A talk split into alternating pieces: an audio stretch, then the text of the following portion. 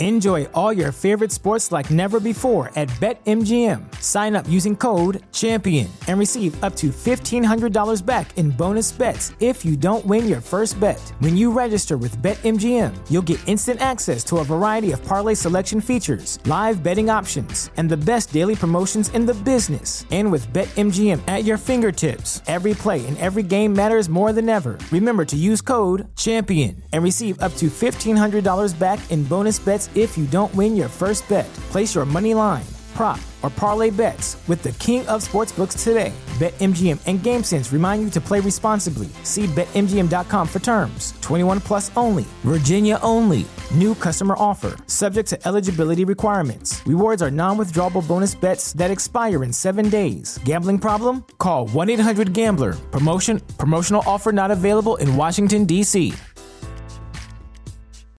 As humans, we're naturally driven by the search for better. But when it comes to hiring, the best way to search for a candidate isn't to search at all. Don't search, match with Indeed. When I was looking to hire someone, it was so slow and overwhelming.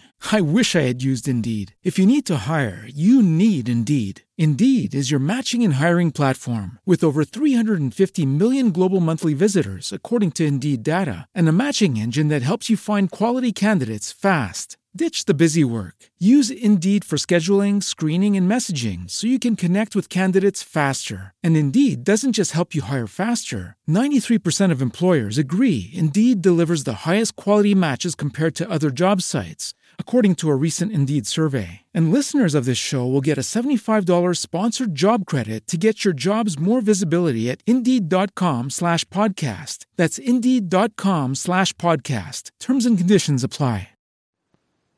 Fantascientificast presenta Talking Track.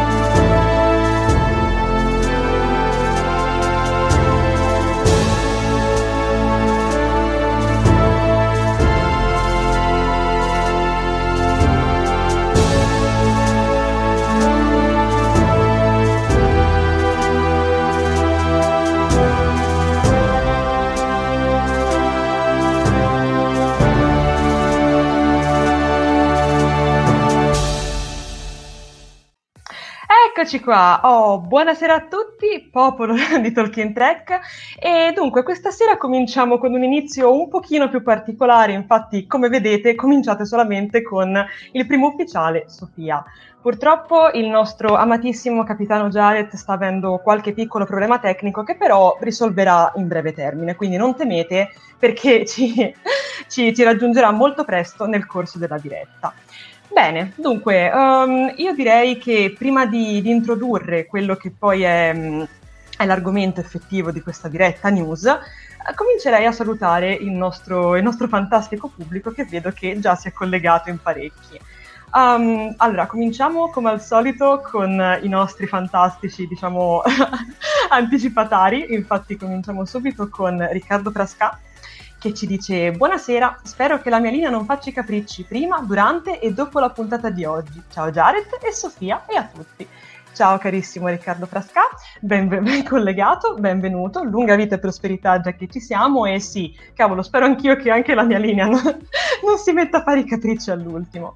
Continuiamo con Sandro Albinati che ci dice buonasera e ben ritrovati a tutti. Buonasera anche a te carissimo, è sempre un piacere ritrovarti e lunga vita e prosperità anche a te ma continuiamo pure con Assunta Viviani che come al solito è sempre puntualissima sia a partecipare alle nostre dirette che a mandarci anche le foto poi effettive delle, de, delle, puntate precedenti. Infatti Assunta ci scrive Jared e Sofia, buon venerdì, lunga vita e prosperità con ben tre lunga vita e prosperità. Ora io purtroppo con due mani non le so fare, quindi cara Assunta te le farò tre con una mano sola.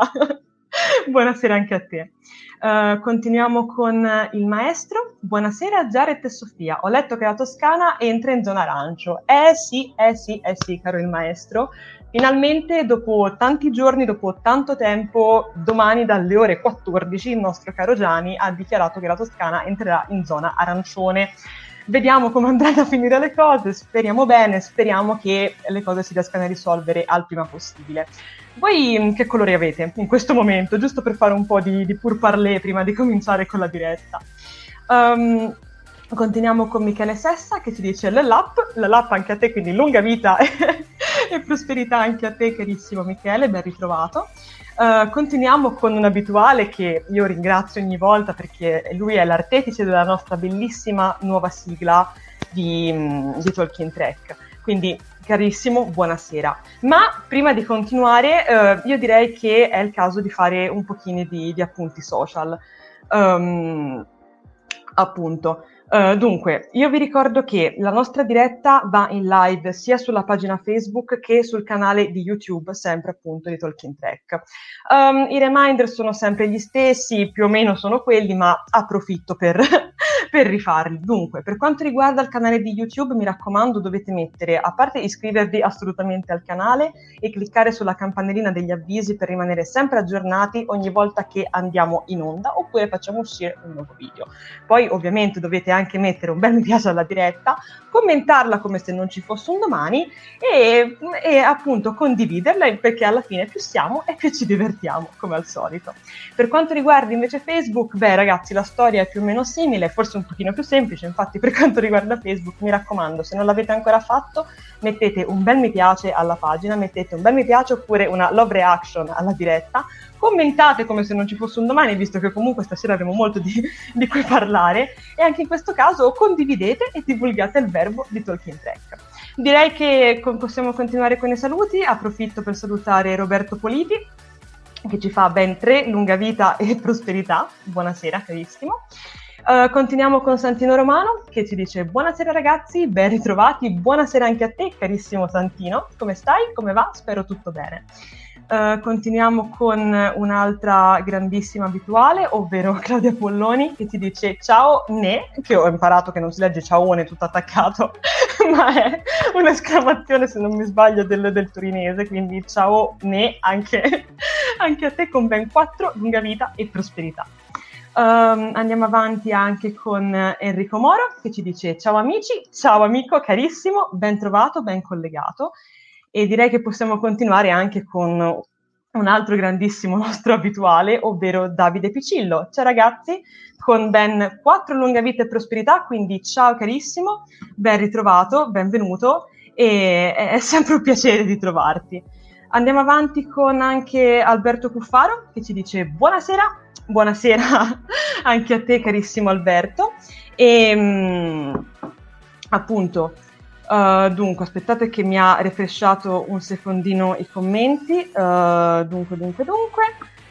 Uh, eccoci qui, abbiamo appunto William Pachini che dice ed eccoci qui per un altro venerdì nel fantastico mondo di Talking Track. Ben ritrovato carissimo William Pachini, anche lui ormai è diventato un grande immancabile delle nostre dirette, è sempre un piacere ritrovarti carissimo ma io direi che possiamo continuare anche con Daria Quercia che ci dice buonasera magliette arancioni, eh sì oh, finalmente possiamo finalmente scambiare, fare un po' di cambio armadio e passare appunto alle, alle magliette arancioni. Tra l'altro, ecco finalmente una buona notizia perché il nostro carissimo capitano Jared è riuscito a, a riparare il danno al teletrasporto, infatti adesso con la magia del teletrasporto, ecco qui il nostro capitano Jared. Oh, ciao, oh, ciao, ciao. ben ritrovato. Aspetta che se vuoi sistemo la grafica nell'altra no. maniera, se preferisci, o la possiamo lasciare così.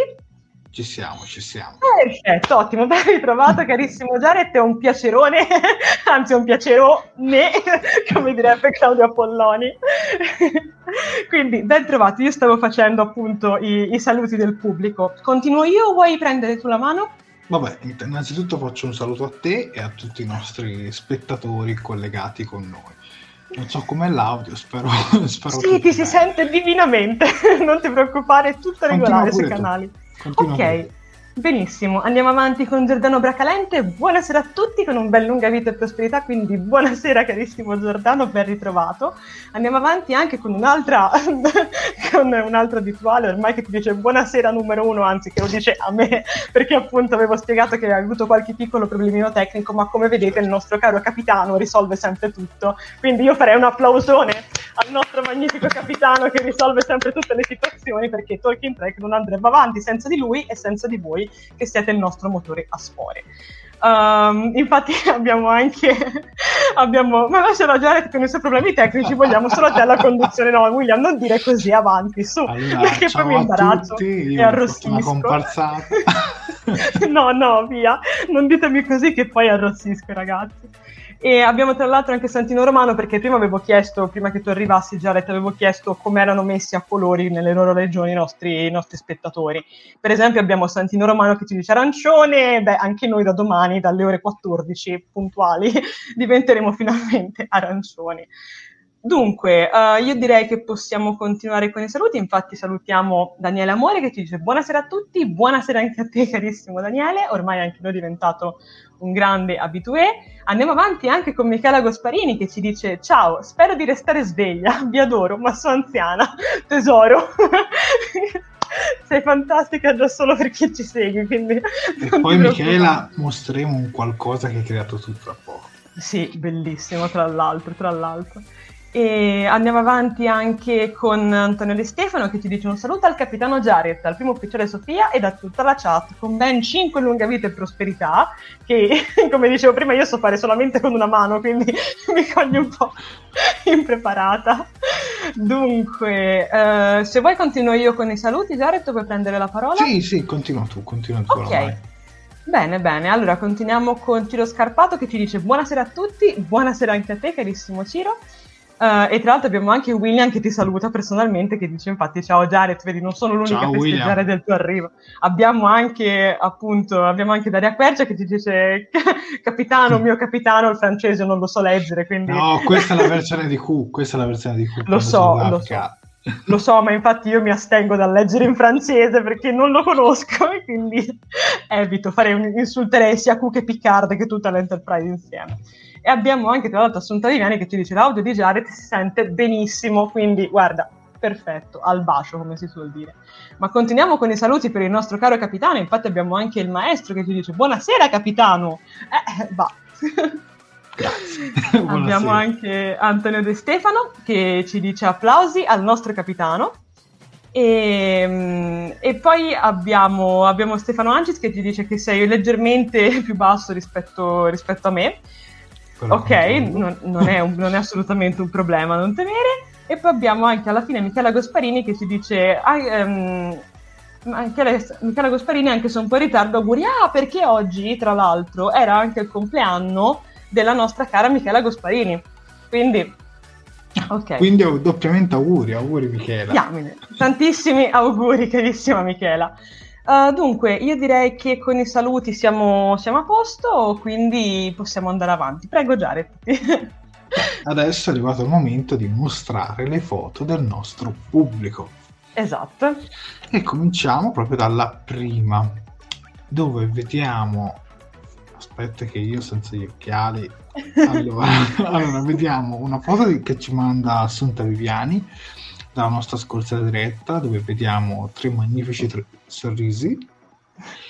E poi vediamo un'attrice eh, che gli sta facendo un autografo. Credo sia l'attrice che interpretava la gatta eh, nella serie classica. La gatta mutaforma nella serie classica però guardando da qui guarda ti correggo perché in realtà lei è l'attrice che interpretava, anzi che, inter- che ha interpretato April Tatro, di, di, che, si, che, praticamente è una, una donna appunto, la, la, si chiama nella sua forma umana Isis o Isis, nella, nella, nell'episodio di Star Trek, la serie classica, uh, Missione Terra. Sì, Quindi, sì, sì, appunto, quella, quel personaggio lì pensavo. Era sì, quel sì, personaggio lì? Ah, ok, no, non mi ricordavo che fosse lei la, la donna gatto, scusatemi, non me lo ricordavo, perdonatemi. Andiamo avanti andiamo con la avanti? prossima foto. Andiamo avanti Eccoci con la prossima qui. foto. E qui invece vediamo una fan art eh, sempre stupenda eh, di Michela Gasparini che gli rinnoviamo gli auguri. È veramente stupenda, senza parole.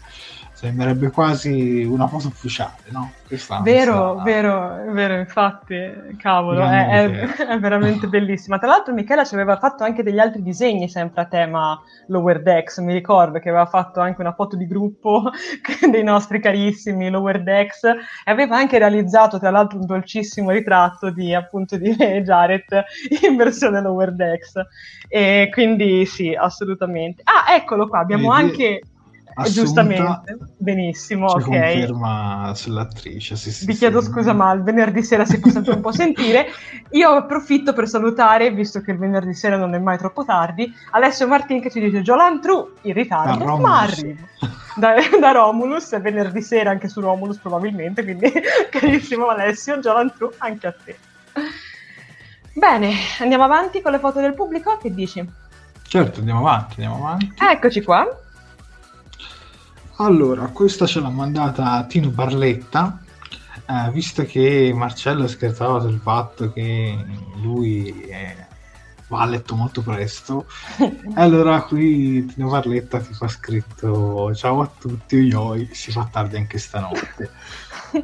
Oi oi è un tipico modo di dire fiorentino, anzi diciamo pure toscano, Sì, quando esatto. ci lamentiamo in modo comunque un po' così e quindi oi oi è tipo una roba così via mi tocca far tardi anche stanotte però non è detto in modo dispregiativo eh. No, Quindi, assolutamente. assolutamente sì e alla fine poi Tino è riuscito a rimanere con noi però un'ultima parte recuperata via Facebook e via YouTube insomma grande Tino poi vedo che tra i commenti sono arrivati tantissimi complimenti a Michela, Michela Eh è beh. una artista da parte di William Paghini, eh, Daria Quercia, ma davvero pensavo che fosse un originale, complimenti, eh, anche da Roberto Politi, brava Michela, e anche da Antonio De Stefano, bravissima Michela. Beh, direi che se li merita tutti i complimenti, cavolo, è veramente, è veramente molto bella la tua fan art, quindi ancora, ancora tanti complimenti, cara Michela. Passiamo alle ultime foto del pubblico, che ne dici Jared? Sì, prego, introduci tu. Ok, allora abbiamo questa foto da parte di Mauro Ballanti che a parte riprenderci sempre con i, i nostri migliori sorrisi, devo dire, tra l'altro Mauro questa sera non, non riuscirà, mi ha scritto mi- dicendomi che purtroppo non sarebbe riuscito a partecipare alla diretta per motivi diciamo esterni, quindi approfitto per ringraziarlo appunto in, in- nel futuro, quindi caro Mauro del futuro sappi che grazie mille, i tuoi screenshot sono sempre molto Ma belli. come faremo senza la poesia? Ma faremo? E in più abbiamo anche quello che credo che sia uno sticker di Beam This Up, up Beam This Up, cioè, devo dire che questo. esatto, è, è belli- e devo dire che è meraviglioso. Però, però, attenzione, io ovviamente ho fatto un po' dei piani malefici con Mauro Vallanti, infatti questa settimana, come sapete, cioè, come dovreste sapere ormai, festa nazionale, domenica scorsa è stato il compleanno del caro Jared qui presente, del nostro capitano. Quindi il caro Mauro non si è, diciamo, trattenuto e ha scritto una bellissima poesia per il nostro capitano. Quindi io, ragazzi, se voi siete tutti quanti d'accordo, vado a leggerla. Che ci dice? Vai. Non mi perito di lotare dal- de- delle stelle il nostro sodale, che si accinge a lento piede a invecchiare, ma non si vede. Degli gnomi Jared il signore, o ufficiale di gran cuore, dell'astrale flotta unita, del coraggio fa la sua vita. Ehm, gentiliaco, nolubile e artistico, il suo animo è bellissimo. Grandi auguri, Jared, andiamo. Tutti in coro urliamo, diciamo. Quindi, devo dire... Le poesie di Mauro Ballanti sono qualcosa di fantastico, il nostro poeta maledetto de- di Tolkien Tech. La cosa del diciamo alla fine è spettacolare. Perché Sì, perché ancora non lo effettivamente- sapesse, io dico tantissime volte diciamo. durante- esatto, esatto. Ormai è la mia frase da capitano, diciamo. Tant'è che una volta vi ricordo che appunto il nostro ascoltatore ci mandò un estratto della, della diretta dove tu, con tutte le volte che Jared diceva diciamo e mi ricordo che ne contai una trentina. Quindi è un po' il nostro motto, io e Sesto Talking Track, tra parentesi diciamo. Eddie. diciamo Bene. che andiamo avanti. Esatto, andiamo diciamo avanti. che andiamo avanti e direi che abbiamo finito con, con le nostre foto del pubblico. Antonio De Stefano, grande Mauro come sempre, e manda eh. degli applausi. Quindi Mauro del futuro che ci seguirai, grazie, grazie di cuore. Ho compiuto 29 anni, quindi sono un capitano più giovane di Kirk, verso i 35 o qualcosa del genere, non lo ricordo con precisione, mi ricordo in, una, in, uno degli episodi della serie classica dichiarò che aveva circa 35 anni. Sì, è vero. Prima, probabilmente è diventato capitano prima, non so. Comunque, questa è la cover della nostra puntata odierna Uh-huh. E di che cosa parlerà la puntata di oggi? Parlerà di notizie e soprattutto faremo un punto su Star Trek Picard e Star Trek Strange New Worlds. Perché per chi avesse seguito la pagina questa settimana siamo stati bombardati di notizie su queste due serie. Esatto. Ovviamente ci saranno anche piccoli aggiornamenti sulle altre serie. Ma su Picard e Strange New Worlds questa settimana devo dire che è stato il top soprattutto dopo un First Contact Day in cui di Strange New Worlds non c'era traccia. Esatto. Questa settimana devo dire che sono riusciti a riempire e hanno lasciato qualche dettaglio, insomma, e ci hanno un po' riempito di curiosità. Ecco, mettiamola esattamente, così. Esattamente. Abbiamo trovato la frase d'attivazione. diciamo. La voglio. Facciamo le magliette. Sì, ti prego, ne ho bisogno. Allora, Capitano Jared, bella poesia Maura, assolutamente, bella poesia e grazie assunta, grazie di cuore. Dunque, andiamo eh, subito con eh, il primo argomento. Esatto. Io introduco la parte su Strange New Worlds, tu introduci la parte su Picard. Comunque, okay. ad ogni modo, Star Trek Picard e il prossimo Strange New Worlds rappresentano due lati molto diversi della medaglia del franchise di Star Trek. Come sapete, il primo è una lenta meditazione serializzata sulle avventure di Jean-Luc, oramai divenuto anziano, mentre la seconda serie è un ritorno agli episodi e alle storie della serie classica. Che cosa hanno queste due serie in comune? Akiva Goldsman come co-showrunner lo showrunner, il co-showrunner è stato intervistato recentemente per il The Hollywood Reporter e ci ha dato dei particolari aggiornamenti su entrambe le serie. Siamo venuti a conoscenza che lui sta dirigendo, proprio lui, quello, quell'uomo calvo in basso a destra, eh, sta dirigendo il pilota uh, di Strange New ed è anche nel mezzo della produzione di Star Trek Picard, quindi è un po' lì e un po' là. E come sapete le due serie non vengono girate nella stessa città, perché una viene girata a Toronto e un'altra viene girata in California, quindi insomma è proprio due Los Angeles, quindi proprio due parti uh, differenti de- degli Stati Uniti. Ad ogni modo, uh, il pilot di Strange New Worlds non è stato ancora finito di girare, quindi tuttora lo stanno girando cosa abbiamo appreso questa settimana? Abbiamo appreso anche che c'è stato un caso di coronavirus eh, tra il cast di Strange New Worlds, eh, precisamente in una delle guest star. Per fortuna, prima di arrivare sul set, ha fatto un tampone, ha scoperto di essere positivo e non è mai arrivato sul set.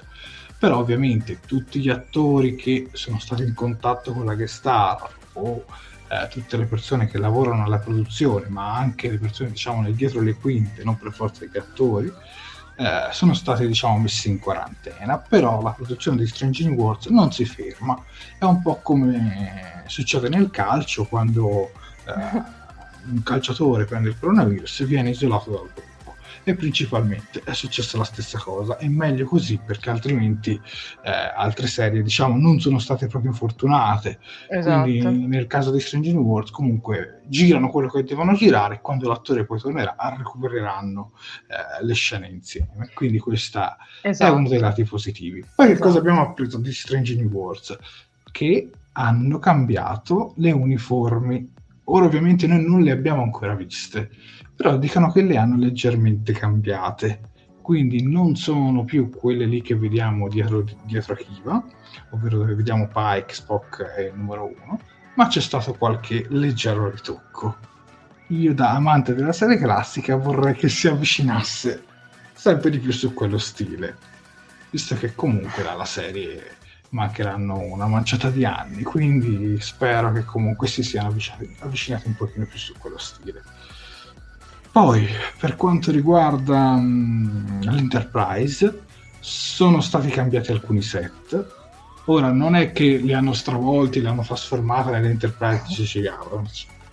Dovete mettere in conto che quando uh, è stato girato la seconda stagione di Star Trek Discovery, i set erano veramente pochi, giusto qualche corridoio e la plancia. Adesso hanno dovuto, diciamo, costruire eh, più parti, che so, una sala teletrasporto, un'ingegneria, insomma, hanno dovuto preparare, diciamo, e costruire più, più cose all'interno dell'Enterprise. Esatto. E qualcosina è stata leggermente modificata, non ho detto che sono state stravolte, leggermente modificata. Poi che cosa sappiamo? Sappiamo che sarà composta da 10 episodi, uh-huh. che la serie sarà episodica, quindi esatto. ci sarà l'alieno della settimana, il pianeta della settimana, quindi si tornerà a quel vecchio format che alla fine ci ha fatto innamorare tutti di Star Trek, non lo potete negare, e quindi diciamo che per chi magari non è troppo contento da la serializzazione massiccia di Star Trek Discovery, Star Trek Picard, ecco, magari Strange New Worlds può trovare qualcosa di molto più familiare, magari eh, riuscirlo a far avvicinare alla serie. Ciò nonostante non vuol dire che chi, appia- chi apprezza Discovery o Picard non possa apprezzare anche Strange New Worlds, perché io certo. personalmente ho apprezzato tutto, quindi ben venga anche Strange New Worlds. E quindi esatto. questo è quello che sappiamo inizialmente di Strange New Worlds. Poi, che dire, inizialmente non volevano neanche eh, rendere così partecipe, partecipe tutto il cast dell'Enterprise. Esatto. Abbiamo saputo da questa intervista. Magari inizialmente non doveva neanche comparire, che so, magari l'Enterprise la vedevamo, ma non la vedevamo dall'interno. Questa e fu proprio quest'uomo qui che vedete in basso a destra che comunque ha combattuto per farci vedere qualcosa, per farci un po' pregustare l'Enterprise e da lì il fandom si è praticamente innamorato, anche più scettici e dopo tantissime richieste e petizioni online abbiamo ottenuto la serie Star Trek Strange New Worlds. Esatto, esattamente. C'è qualcosa che vuoi aggiungere, Sofia, o ho detto tutto? Ma guarda, mi sembra che tu abbia detto tutto. Allora, preferisci che passiamo al, diciamo, a qualche commento o vuoi che vado subito con la parte di... No, intanto, riman- intanto, rimaniamo su Strange New Worlds. Ok, ok, beh, mi sembra che tu abbia detto tutto quanto in modo, in modo, molto esaustivo e corretto. E tra l'altro vedo che nei commenti ci si sta anche un attimino dividendo. E tra l'altro, vabbè, questo approfittiamo per chiederlo anche un attimino ai nostri spettatori. Voi quali divise preferite? Cioè, nel senso, vi piacevano le uniformi che erano state fatte vedere appunto e che vediamo anche in questa immagine, quindi presentate in Discovery? O preferite tornare appunto a delle uniformi un pochino più vintage, stile appunto come qualcuno lo chiama pigiama? allora, io non so, io non, non ci metterei la mano sul fuoco certo. passiamo ai pigiami della serie classica, esatto, esatto, esatto. Però magari gli possono togliere quelle parti su quelle parti qui eh, su, sulla spalla, intendi? Su... Sì, magari renderla un po' più uh-huh. un pezzo unico, magari il colletto nero, re- gli levi il colletto nero, glielo metti una roba più come aveva la serie classica, magari che so, avvicinandosi più a uno stile di Star Trek 2009 ma senza tutti i piccoli deltini, magari uh-huh. a colore unico, magari qualcosa che richiama molto di più gli anni della serie classica. Io penso che faranno qualcosa del genere perché comunque che rimanga moderna, secondo me, almeno a livello estetico, sì a livello di storia però certo. è lì che diventa vintage e secondo eh. me questo compromesso fra nuovo e vecchio potrebbe essere la formula perfetta almeno è, questo è il mio pensiero Guarda, mi, ti dirò la verità, mi trovi concorde, perché cioè, a me comunque le uniformi che hanno mostrato all'interno di Discovery, appunto, di, di questi Pike numero 1 e Spock, non mi dispiacciono però trovo che il colletto sia un po' troppo grosso. Cioè, è vero che comunque all'interno della serie classica comunque il colletto nero era piuttosto marcato perché si vedeva, diciamo che spiccava molto rispetto alle, alle uniformi. Però secondo me così è un pochino troppo, cioè lo si vede anche in Spock che praticamente gli prende mezzo, gli prende mezzo busto tra poco, quindi non lo so, forse magari giusto, giusto una spinatina a, al colletto e, e, sarei anche un pochino più contenta, però d'altronde come hai detto anche tu ancora non sappiamo niente di quali saranno questi cambiamenti, non sappiamo se saranno effettivamente massicci, se si tratterà proprio anche solamente di un cambio diciamo di tessuto e basta del, degli uniformi se cambieranno completamente. Guardiamo appunto Discovery che all'inizio erano in un modo, appunto alla fine del, dell'ultima stagione erano in un certo modo, nel trailer sono arrivati che erano completamente l'opposto perché appunto dovevano spiccare dal resto diciamo del, de, dello sfondo, quindi anche lì staremo un attimino a vedere. Quindi non lo so. Mh... Mm, Parlano comunque sempre di leggere modifiche, non, certo. non, non di stravolgimenti. Perché Però... Perché, insomma io questa è una domanda che rivolgo sia a te che ai nostri spettatori. Prego. Non pensate però che in queste nuove produzioni le divise vengano cambiate un po' troppo spesso? Perché allora io ricordo che nelle varie serie vabbè, togliamo la serie classica che comunque dura quasi stagioni, ma comunque anche The Next Generation, Voyager, The Space Nine, le divise verso la metà della serie venivano cambiate. Ora, The Next uh-huh. Generation in realtà vengono cambiate quasi subito, però che da un pezzo si passa a due pezzi, però comunque generalmente venivano cambiate. Ecco, Star Trek Discovery, anche senza che vengano cambiate, perché attenzione, partiamo da delle divise che sono pre-Kirk e Spock, delle uh-huh. divise che sono in un futuro lontanissimo, quindi era normale esatto. che dovessero cambiare.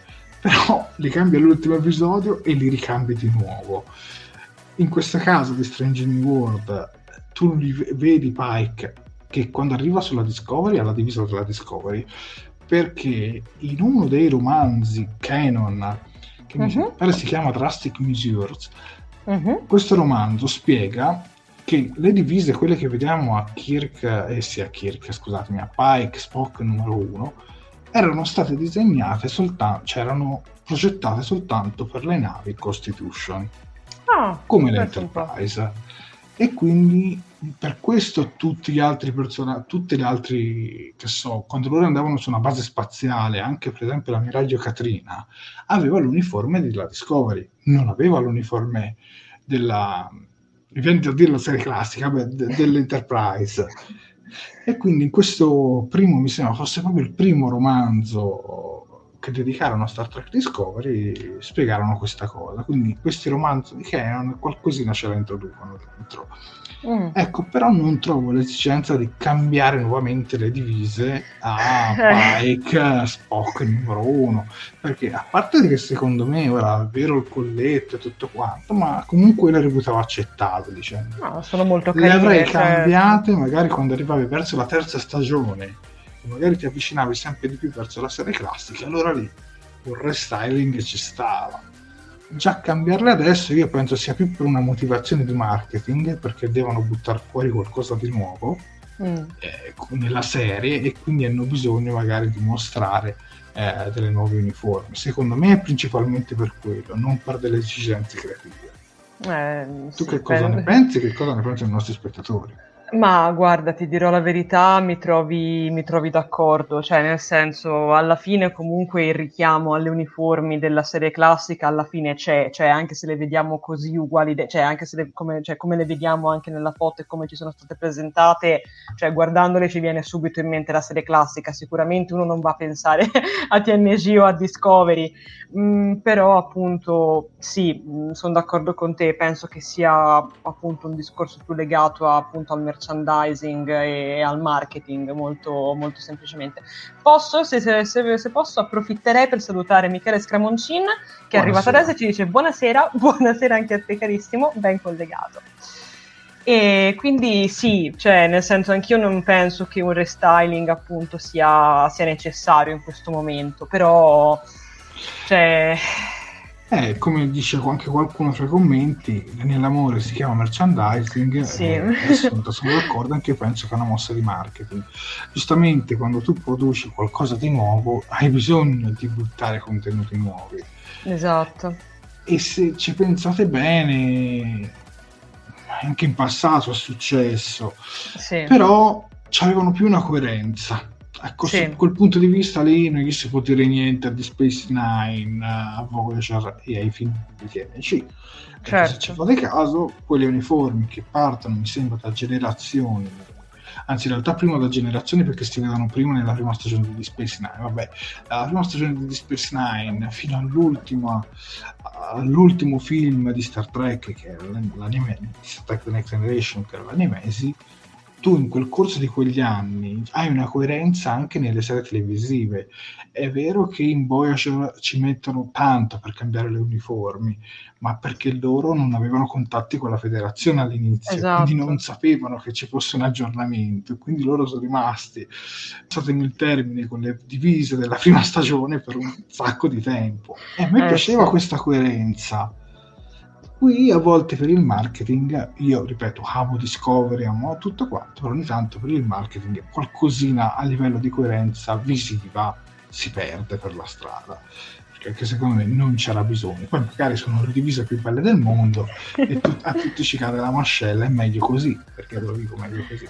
Certo. Però effettivamente anche della Quercia Discovery hanno fatto il record mondiale di cambio di uniforme. Mentre deve, già, deve ancora iniziare già l'ha cambiato. anche loro. Beh, comunque Michela Gasparini ci dice che le nuove di Discovery viste nel finale sembravano da hostess di Alitalia, magari perché erano quelli da alto uniforme per il viaggio inaugurale con il nuovo capitano. Ma guarda, potrebbe essere una spiegazione possibile. Io spero che ci sia una mezza spiegazione. Mi basterebbe anche dire quattro anni dopo. e te l'abbono. Cioè, per dire, già tu vedi Burnham che è lì capitano da un po' di tempo. E già lì te l'abbono. Però un minimo di spiegazione la voglio. Anche il logo originale sospetto specifico per ogni nave poi è diventato simbolo della flotta. Assolutamente vero, Daniele. Nella serie classica non è che tutti, tutte le astronavi avevano il delta. Mm. Avevano magari un, una forma vagamente simile, ma cambiava. Certo. cambiava. Tra l'altro, nella serie classica c'erano anche delle figure come Comodoro sono completamente spariti. Io sì, è vero, è vero. World uh, si rivedranno, si rivedranno, assolutamente sì, bravissimo Daniele. Io come, com, no come dicevo io, come diceva il buon Max, eh, queste serie sono comunque un remake estetico. Eh beh, cioè, certo. Non vuol dire che eh, ti riscrivono la storia sopra o reboot, no, però a livello estetico e chiaramente si è perso certo, un certo tipo di coerenza. Però o lo accetti o ti cruci per tutto, tutto il tempo perché è così che funziona perché oramai te la devi fare una ragione se no non esci più. E, e, questo sicuramente è una cosa che poi chissà magari ai tempi della serie classica andava di moda il vintage hanno detto ma perché non ci mettiamo dei pigiamini? eccetera eccetera. Se ci pensiamo eh, c'è stato un periodo anche ai tempi nostri in cui c'è stata la moda hipster, dove tutti andava di moda vestirsi come le nostre nonne, ecco. e, e, quindi può essere che anche lì nel futuro arriverà a quel momento in cui diranno no, ma che, che ce ne facciamo di questi vestiti stretti, torniamoci a vestire più larghi, più comodi, e che so. Può essere, eh, può essere anche questa una spiegazione, però che ce la diano. Eh certo, che ce eh la certo. diano, capito? Però poi allora mi devono spiegare perché Kirk aveva la, la vestaglia con lo scollo a V, cioè mi devono spiegare il perché dell'uniforme con lo scollo a V di Kirk che tanto, tanto larga non era. Cioè... Per me erano così, ci dice Roberto Politi, per adeguarli a quelli di Discovery, staccandosi da esse è normale renderli più personali alla serie. Certo, Può anche, Roberto, anche, anche, assolutamente. Che tra l'altro Roberto mi sembra che abbia una divisa di quelle, cioè nell'avatar abbia una divisa di quelle di Strange New World, almeno mi sembra. Poi Roberto correggimi se sbaglio. Eh, Daniele Amore è un, t- un, tipo di coerenza di cura per il dettaglio che si rispecchia anche nella definizione delle storie e delle trame eh, Michela Gasparini, io però voglio Spock, li voglio Spock con la barba e questo anch'io, mi sa che Michela anch'io. magari in un flashback eh, ce la possono anche far rivedere quella barba, questo non è da escludere. Eh, quel logo un po' di incongruenza dato che il Delta mi pare sia diventato il simbolo della flotta dopo Kirk ma nelle varie serie è stato usato anche dopo eh, sì, Sì, sicuramente Stefano, questo comunque è stato un discorso che è stato già affrontato ai tempi della prima stagione di Star Trek Discovery, perché comunque mm. il logo si vedeva, c'era la roba spezzettata nel mezzo, sì. perché se vi ricordate il logo di Star Trek Discovery ha un delta con una lineetta a un certo punto non, nel, non proprio centrale, ma a due terzi. Ecco, sì, sì esatto, esatto. E, e, con quella scusa si sono molto parati di dietro, ecco. ma non è proprio un delta, sì va bene. Anche lì. Però non ce l'ho qui, ce l'ho in camera letto, se no ve lo faccio vedere. Comunque, sì. in effetti hai ragione, a livello di coerenza non c'è. E come dicevo prima, eh, Riccardo Galletti, fan eh, si aspettano uno Strange New World molto simile a TOS, ma credo che tantissime cose non coincideranno e verrà fuori un delirio. Eh, non è che tu abbia torto, perché alla fine, io ve lo ripeto, a livello estetico non vi potete aspettare che si vada a fare un prodotto che so come Star Trek Continuous, non so chi ha visto i fanfilm, Davide Ficillo sono sicuro di sì, i nostri spettatori, però non arriveremo ad utilizzare gli stessi tipi di set o le stesse uniformi, un po' come successe nell'episodio della quarta stagione eh, di Star Trek Enterprise nel Mirror, nell'universo specchio. Non succederà qualcosa del genere. Sicuramente a livello estetico sarà una serie moderna, ma avrà delle storie che ricorderanno un po' lo stile della serie classica, quindi episodiche. In realtà, se ci pensate bene, già Lower Decks è molto episodica Mm. C'ha una piccola trama di sottofondo, in realtà penso che anche Strange New World probabilmente sarà fatta così, sarà composta da qualche arco con magari una piccola trama che scorre sotto. Secondo me si arriverà a fare qualcosa tipo quarta stagione di Star Trek Enterprise, ecco, mm. per renderla più o meno di livello. E non sarebbe poco, eh? non sarebbe poco perché la quarta stagione di Enterprise è una delle più belle Beh, serie però in realtà, cioè nel senso, mh, mm, scusami se, se, mi permetto, cioè in realtà stando alle parole di Akiva, cioè, cioè, nel senso, lui ha proprio descritto, cioè lui ha detto che la serie di Strange New World sarà episodica. E mh, mm, in gergo puramente televisivo, quando tu mi parli di una serie episodica, la cosa più vicina che c'è appunto è una serie come Star Trek, la serie classica, o al massimo come può essere appunto la, la, la TNG quindi in realtà. Ma guarda io... che la quarta stagione di Star Trek Enterprise, che tu non hai visto, Dannazione. è episodica. Eh? Okay. È episodica e che ha dei piccoli archi narrativi uh-huh. che sviluppano delle cose che poi vanno a incastrarsi con la serie classica, sono bellissime. Sì. Però che praticamente attenzione. è episodica con delle piccole e sottili sottotrame. Poi vabbè che fin- l'episodio finale lasciamolo perdere, però... ci poteva anche non essere per quel che mi riguarda. Però, però... Ora, non è che ti voglio ah. contraddire, Jared, figurati, cioè, per capire anche io, ah, per, no, per cercare di interpretare insieme le parole di, Akira. Quello che ti voglio intendere io, che io l'ho lette le parole di Akira, e proprio per questo ti dico che a me sotto sotto mi ricorda un po' quello, cioè okay. a, a metà tra una cosa moderna ma sì, che sì. si ispira molto a qualcosa di vecchio. No, ecco, di ma guarda, su, su, questo non ho dubbi, anche perché probabilmente tu hai molta più conoscenza di me, però il fatto è che Akiva proprio ha detto che, come dire, um, cioè, sarà possibile, a differenza di Picard, e infatti dopo ne parleremo un attimino, per gli spettatori di, di Strange New World vedere anche un, so, un episodio, certo. poi non vederne altri quattro e poi passare direttamente a, al quinto senza avere problemi con la continuità della trama.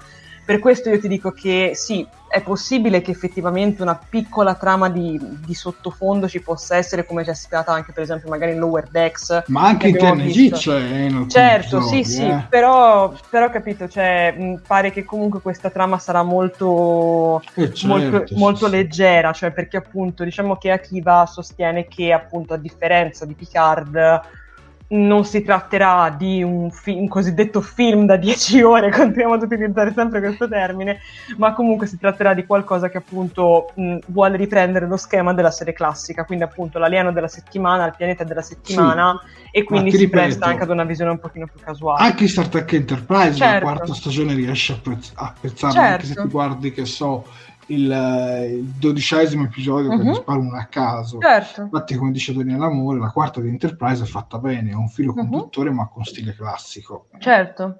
Capito? Poi uh-huh. l'ultimo episodio lì proprio si serializza con tutta la Vabbè, serie. Mm, certamente. Però, Sì, sì, no, ma allora, era per confrontarci, figurati. No? Sì, leggo un paio di commenti. Quanti episodi certo. saranno per stagione? Io spero più di 10. Purtroppo qualcun altro con, la, con Q, e spero tu sia Q a farci questa domanda, saranno più di 10.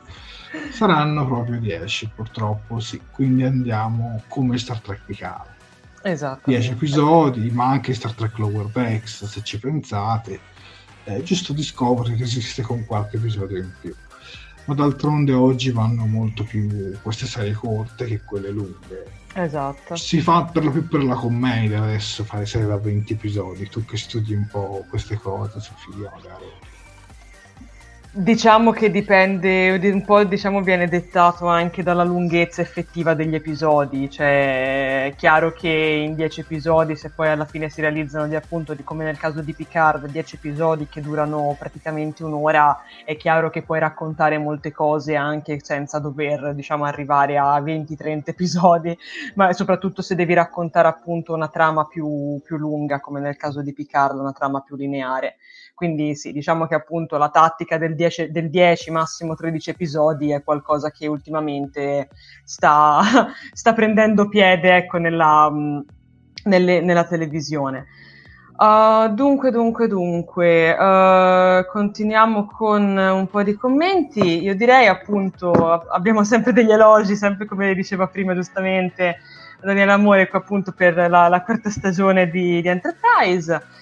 E poi abbiamo anche Roberto Politi che dice: Ha detto che ci, che, che ci sarà, che sarà episodica, ma quello che accade in un episodio rimarrà nei successivi a livello emotivo. Beh, è vero anche questo, perché infatti, appunto, a differenza di quanto si vedeva nella, nella serie classica, appunto, mh, gli, comunque i personaggi tenderanno, a quanto ha detto appunto lo stesso Akiva, a crescere, quindi a sviluppare appunto dei rapporti, a, a diventare grandi nel corso della della serie. E, mm, e, appunto comunque ci sarà sempre un po' un filone narrativo che seguirà tutti i vari, i vari personaggi. Abbiamo perso per un attimino Jared, speriamo riesca a risolvere i, i problemi, i piccoli problemi tecnici che stasera evidentemente non mancano, ma continuiamo con i, con i commenti. Tra l'altro abbiamo anche Riccardo Brasca che ci dice sono ritornato. Beh, carissimo Riccardo, bentornato. E um, dunque, dunque, uh, continuiamo, continuiamo. Infatti, um, allora, abbiamo anche Riccardo Pasca che ci ricorda quanti anni ha Kirk, ovvero 33, quindi benissimo. Adesso ci hai tolto anche questa curiosità. Kirk, quando appunto aveva entrato a fare il capitano, aveva ben 33 anni. Um, dunque, per quanto riguarda, ecco, avevo trovato questo commento da parte di Assunta Viviani che ci chiede: chissà quali effetti speciali useranno. Beh, allora, sicuramente io penso che utilizzeranno dei, dei, comunque degli effetti speciali alla fine moderni, perché comunque tutto sommato è chiaro che le tecnologie moderne ci permettono di realizzare anche degli effetti speciali molto più interessanti e anche molto più credibili sotto un certo punto di vista rispetto a quelli che abbiamo che appunto erano presenti negli anni 60 nella serie classica, però magari ci sta che possa rimanere un, un certo qual tocco vintage, ecco, a, a, a fare un po' da, da sottofondo. E mm, quindi dai, vediamo un attimino. Io, io, sinceramente ci spero un pochino che la serie mantenga un po', come dire, un andazzo un pochino vintage o comunque che strizzi un pochino l'occhio a, al passato appunto della, della serie classica. Um, dunque, dunque, continuiamo con uh, qualche commento. Appunto, abbiamo anche Daniele Amore che si dice giustamente 20 episodi con lo stile narrativo di Picard è un suicidio. Beh, d'altronde alla fine Picard um, c'era stato annunciato, alla fine era progettato per essere sommato un film, da, un cosiddetto film da 10 ore, quindi era stato anche strutturato apposta perché durasse effettivamente 10 episodi da un'ora. Questa cosa è stata ripetuta varie, varie volte. Ma io direi, nel mentre che aspettiamo il nostro capitano Jared, che è ricomparso, eccolo qua. No, ma tu potevi andare avanti. Eh, no, vabbè, volevo intanto... Inter- no, ma avevo, avevo, visto un po' di commenti interessanti, quindi volevo, volevo continuare. Purtroppo e... linea internet eh, stabile, ragazzi. Intanto non ti preoccupare. fuori fase col spot. non è un problema, se ti fidi del primo ufficiale Sofia siamo a posto. Certo, allora, certo. stavo per passare all'argomento Picard, se per te va bene, ho, fatto, ho letto giusto un paio di commenti, appunto, sempre riguardanti... Abbiamo tra l'altro Riccardo Blasca che ci ha risolto il dubbio di quanti anni aveva Kirk quando è diventato capitano, infatti ci ha detto ben 33. E ecco più, perché appunto... mi ricordo nella terza stagione disse tipo 35, ci sta. Sì, una, una cosa del genere. Eh, ricordo, e, sì. e, tra l'altro avevo anche letto un, un, un, commento secondo me molto carino da parte di Assunta Viviani che chiedeva chissà quali effetti speciali useranno e come stavo dicendo al nostro pubblico, io spero che, allora chiaramente appunto la qualità degli effetti speciali è chiaramente molto aumentata nel corso di questi anni, però appunto magari potranno, potrebbero un po' strizzare l'occhio anche a quello che vedevamo nella, nella serie classica alla fine, insomma questi effetti un po', un po vintage, d'altronde fortunatamente adesso esatto. i computer moderni ci permettono di realizzare degli effetti anche molto interessanti e molto particolari che richiamino anche un po' gli albori, quindi dai, cavolo, speriamo di sì. Se per te non è un problema Jared, io passerei all'argomento Vai. Picard. Allora, dunque, come ho detto anche prima e mi ripeterò un'ennesima volta, appunto Akiva è stato intervistato non solo su Strange New World, ma anche appunto su Star Trek Picard e gli hanno chiesto, gli hanno fatto un po' di domande, alcune un po' più generali, altre che vanno un pochino più nello specifico di certi personaggi. Per esempio, una domanda che gli hanno posto aveva un po' a che fare con, diciamo, la complicanza della trama di Picard.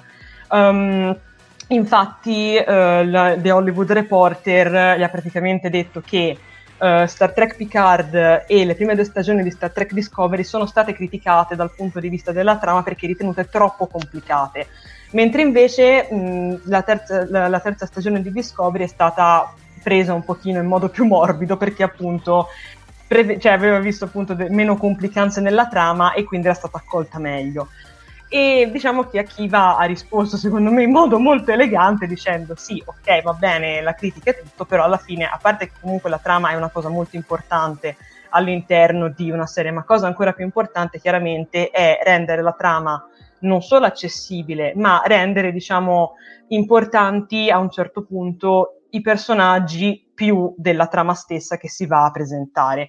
Infatti lui ha dichiarato che uno dei suoi intenti alla fine anche di, di Picard anche di Stranger New World è appunto questo, quindi di rendere i personaggi molto interessanti in modo che possano risultare particolarmente memorabili. Um, appunto, lui tra eh, appunto, ha parlato di questo e appunto approfittando di ciò ha anche detto, eh, anche un attimino parlato della correlazione tra le, le, varie serie, perché come sappiamo ormai tutte le serie dell'universo di Star Trek sono tutte quante, tutte quante collegate e lui ha detto sì, vabbè, cioè nel senso io comunque voglio mirare ad un, um, ad un Picard che sia godibile non solo da chi conosce Menadito The Next Generation e quindi ha già conosciuto Picard e tutte le sue prodotte, ma voglio che sia qualcosa di godibile e interessante anche per chi a Picard, cioè um, scusate, a The Next Generation non si è mai approcciato e io personalmente, almeno, almeno io nella mia piccola ignoranza, comunque apprezzo molto questa, questo tipo di dichiarazione perché effettivamente può aiutare appunto a, a, far arrivare il brand di Star Trek anche a delle persone che magari ci si avvicinano per, anche solo per la presenza di, di, dell'attore di Sir Patrick Stewart piuttosto anche magari più che altro per, la, per l'interesse generale al mondo della fantascienza. Um, rimanendo sempre diciamo un po' sul, sul, discorso dei personaggi, appunto, quindi sul discorso di Picard, uh, diciamo che ad Akiva sono state fatte delle domande anche sul fatto di Q. Infatti una delle domande più grandi che tutti quanti penso ci siamo posti è stata ma scusa, ma John DeLance è invecchiato, come fa ad interpretare lo stesso Q che abbiamo visto in The Next Generation? Come è possibile? E questa cosa infatti gliel'hanno chiesta i ragazzi di The Hollywood Reporter, hanno chiesto appunto ad Akiva come sarà questo, questo Q, cioè mh, come, come, cambierà e se cambierà. E giustamente Akiva ha detto, beh, diciamo che il percorso che Q farà diciamo sarà un po' lo stesso che abbiamo visto fare anche a Picard, cioè nel senso vedremo chiaramente un Q che è diverso chiaramente rispetto a quello che abbiamo visto in The Next Generation, perché il tempo ha cambiato anche lui, nel bene o nel male, anche molto più semplicemente dal punto di vista di caratteriale um, sarà sempre presente, comunque lui dice mh, alla fine bisogna, bisogna, cercare di capire se i Q effettivamente hanno una concezione di tempo come, come, la nostra, quindi che passano gli anni e quindi si invecchia e si diventa tutti più grandi, oppure no, però appunto ho detto che tutte queste cose poi verranno poi affrontate nel corso della, della seconda stagione di, di Picard, quindi direi che anche per Q le, le, le premesse non sono affatto male.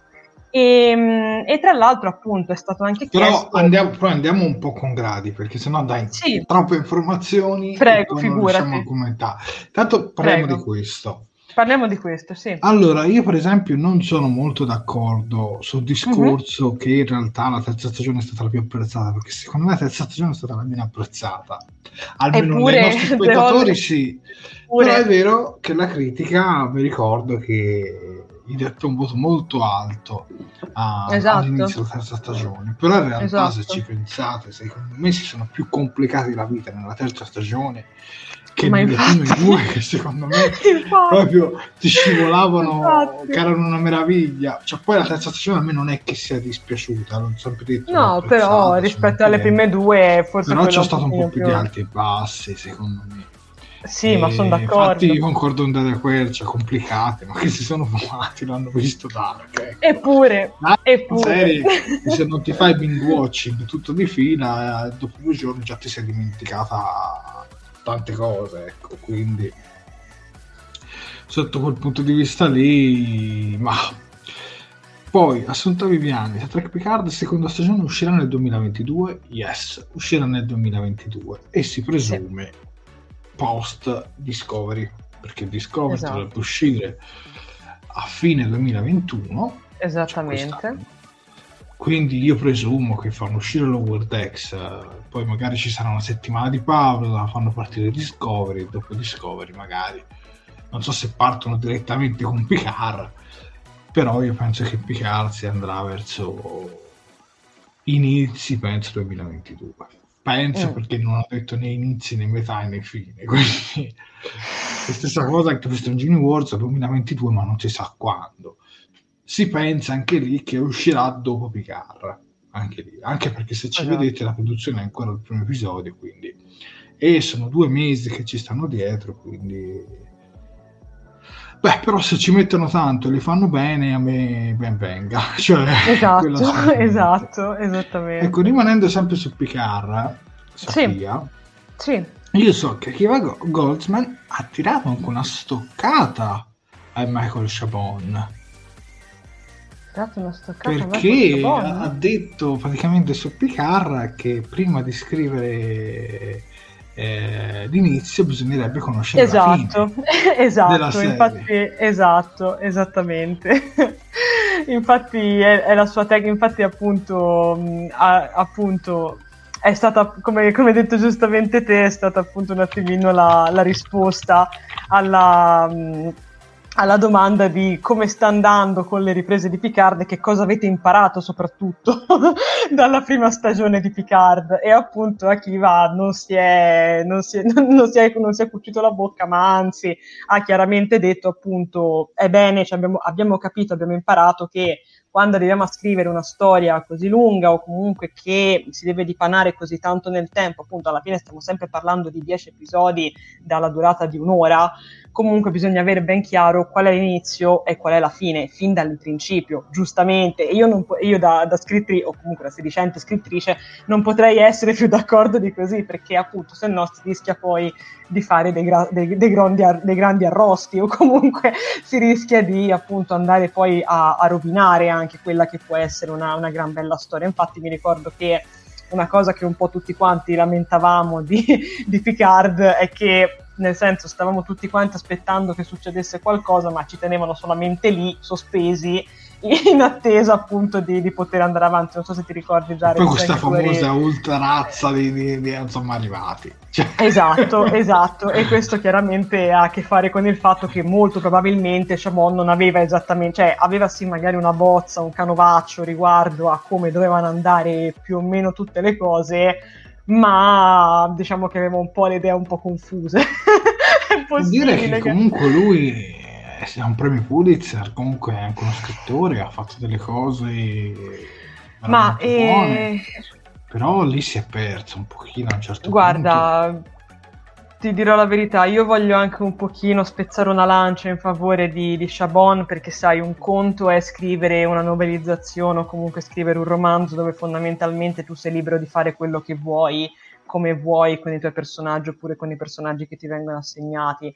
Un altro conto chiaramente è rispondere alle richieste di una serie tele- di una produzione televisiva in cui magari, come dire, i, i, piani ti vengono sconvolti da un momento all'altro e quindi magari ti dicono no, guarda, questa cosa va cambiata anche molto, anche molto all'ultimo. Ci sono dei casi in cui le sceneggiature vengono cambiate anche praticamente sul set, mentre gli attori stanno già, mentre gli attori stanno già girando, stanno già recitando, quindi spezziamo un po' una lancia in favore di, di Chabon. Ciò non toglie che però alla fine Akiva c'ha ragione, cioè appunto è, chiaramente avere una trama pronta, lineare, cioè sapere dove si vuole andare a parare, come si suol dire, chiaramente aiuta molto. Non so se tu sei del mio stesso avviso, ma, ma penso di sì. No, no, sono dello stesso avviso e poi secondo me prima di iniziare a girare devi avere già tutta la sceneggiatura pronta. Eh beh, sì, certo, certo. Poi magari qualcosa la tagli, è inevitabile, qualche scena viene sempre tagliata, però mm. il succo ci deve stare, insomma. Esatto, esatto. Più che altro è anche un po' un discorso alla fine, scusa, poi ti, ti lascio finire, è anche un po' un discorso, come dice giustamente lo stesso Akiva, di, di coerenza cioè, è vero che comunque i personaggi e, le sto- e le, anche la storia cambia dal primo all'ultimo atto, però chiaramente devi sapere come sarà l'ultimo atto, perché se no appunto rischi di introdurre delle cose che poi magari non verranno mai più toccate, oppure rischi di arrivare all'ultimo atto con delle cose che devi, diciamo, stringere tutte quante in, in metà episodio, perché se no non sai, non sai come portarle avanti, ecco, molto semplicemente. Ecco, poi un'altra domanda che gli hanno fatto da Kiva Goldsman è stata quella sul nuovo corpo di Star Trek Picard. Sarà un impatto sul personaggio nella seconda stagione. Esattamente, e beh, la risposta di, di Akiva è stata, è stata, molto netta, cioè è stata no. Mm, se posso, cito, cito testuali parole, lui dice eh, abbiamo cercato di affrontare la questione a fine del decimo episodio. Non è diventato Super Picard. Abbiamo azzerato il problema congenito con cui ha vissuto fino da The Next Generation e gli abbiamo dato l'opportunità di rinascere, ma non è altro che un semplice escamotage narrativo. Quindi possiamo tirare tutti un sospirone di sollievo, non vedremo Picard. Però io non che... sono contento, io te lo dico subito, io non sono okay. contento perché tu mi fai una roba del genere e poi dici ah vabbè, lasciamola lì. No, cavolo, cioè, scusami, ma permettimi, ma no, perché alla fine, partendo dal eh. fatto che comunque quello in realtà non è il vero Picard, perché Picard è morto, esatto. cioè, le, a livello cerebrale è morto, quello è un clone, chiamiamolo pure così, sì, poi noi lo chiameremo diciamo sempre Picard, sì. eh, però alla fine, certo. alla fine... E secondo me la cosa più bella invece è che potevano trattarla benissimo questa cosa e con l'ingresso mm. di Q sarebbe stata perfetta perché Q sarebbe stato l'unico personaggio che avrebbe potuto trasformarlo in un umano. Un po' il sì. concetto di Pinocchio che è stato già sì. affrontato nella prima stagione, ma che secondo me anche in questo caso sarebbe funzionato molto molto molto bene. Che magari Q gli fa un, processo, insomma una cosa del genere, e a fine stagione magari lo, lo rende di nuovo umano, lo rende di nuovo umano a tutti gli effetti come mm. se non fosse mai diventato un androide. E sarebbe stato bellissimo a mio parere. Invece se tu dici che questa cosa comunque non viene trattata è come se nulla fosse soltanto che hai tolto la malattia che aveva un pochino per me stride. Poi ragazzi è il mio pensiero. Voi siete liberi di pensarla come volete. Io avrei voluto vedere un approfondimento. Non vi dico un super Picard ma magari qualche caratteristica che ti fa capire che non è un essere umano ma che so, mm. anche un ticchettio con gli occhi strano ogni tanto, che so, una piccola caratteristica che ti fa capire il confine fra essere umano e, e macchina, ecco. Mm, mm. Anche se comunque questi non sono più chiamati androidi, ma sintetici, quindi siamo già in una forma superiore rispetto esatto. agli androidi di Data, di Lore e di Before, senza dubbio. Esatto. Roberto Volenti ci dice anche Spock è morto nel secondo film. E poi c'è tutta la roba del de, de processo Genesi. Vabbè lì eh, vabbè anche lì in effetti se uno ci pensa c'è eh. qualcosa di però secondo me ha una sua coerenza. Ha una sua coerenza perché comunque te lo spiegano. Esatto. te lo fanno evolvere la cosa. Non è che Spock si riprenda subito così com'era. Se tu mi metti che Picard è inevitabilmente diventato un sintetico, ma gli dai delle caratteristiche da sintetico, eh, allora l'escamotage era soltanto farlo vivere per fargli togliere quella malattia che aveva, eh, però non cambia nulla, cioè io vorrei almeno qualcosina, qualcosina che ti fa capire che non è al 100% lo stesso Picard certo. lo ha di testa, lo ha di ragionamenti, ma qualcosina secondo me anche nel ticchettio con la testa, come ho detto qualsiasi cosa, ci stava, un po' come Soci. Se ci mm. fai caso anche Soci sembra completamente un'umana, però sì, aveva quel movimento con la testa come data, soprattutto mm. nell'episodio di Nepentè, dove Riker capisce che è la figlia. Sì, esatto. Ecco, io vorrei vedere delle piccolezze del genere, delle piccole sfumature, mm. non uh, superpotenza, no, no, non roba come Data che prendeva a pugni Borg nell'ultima stagione, no, non roba così, ma roba semplice, sottile che ti faccia capire che comunque un cambiamento c'è stato, invece purtroppo mm. non ci sarà. Però il ritorno di Q sicuramente ce ne farà vedere delle belle, eh Sofia? Eh sì, cavolo, sì. Decisamente.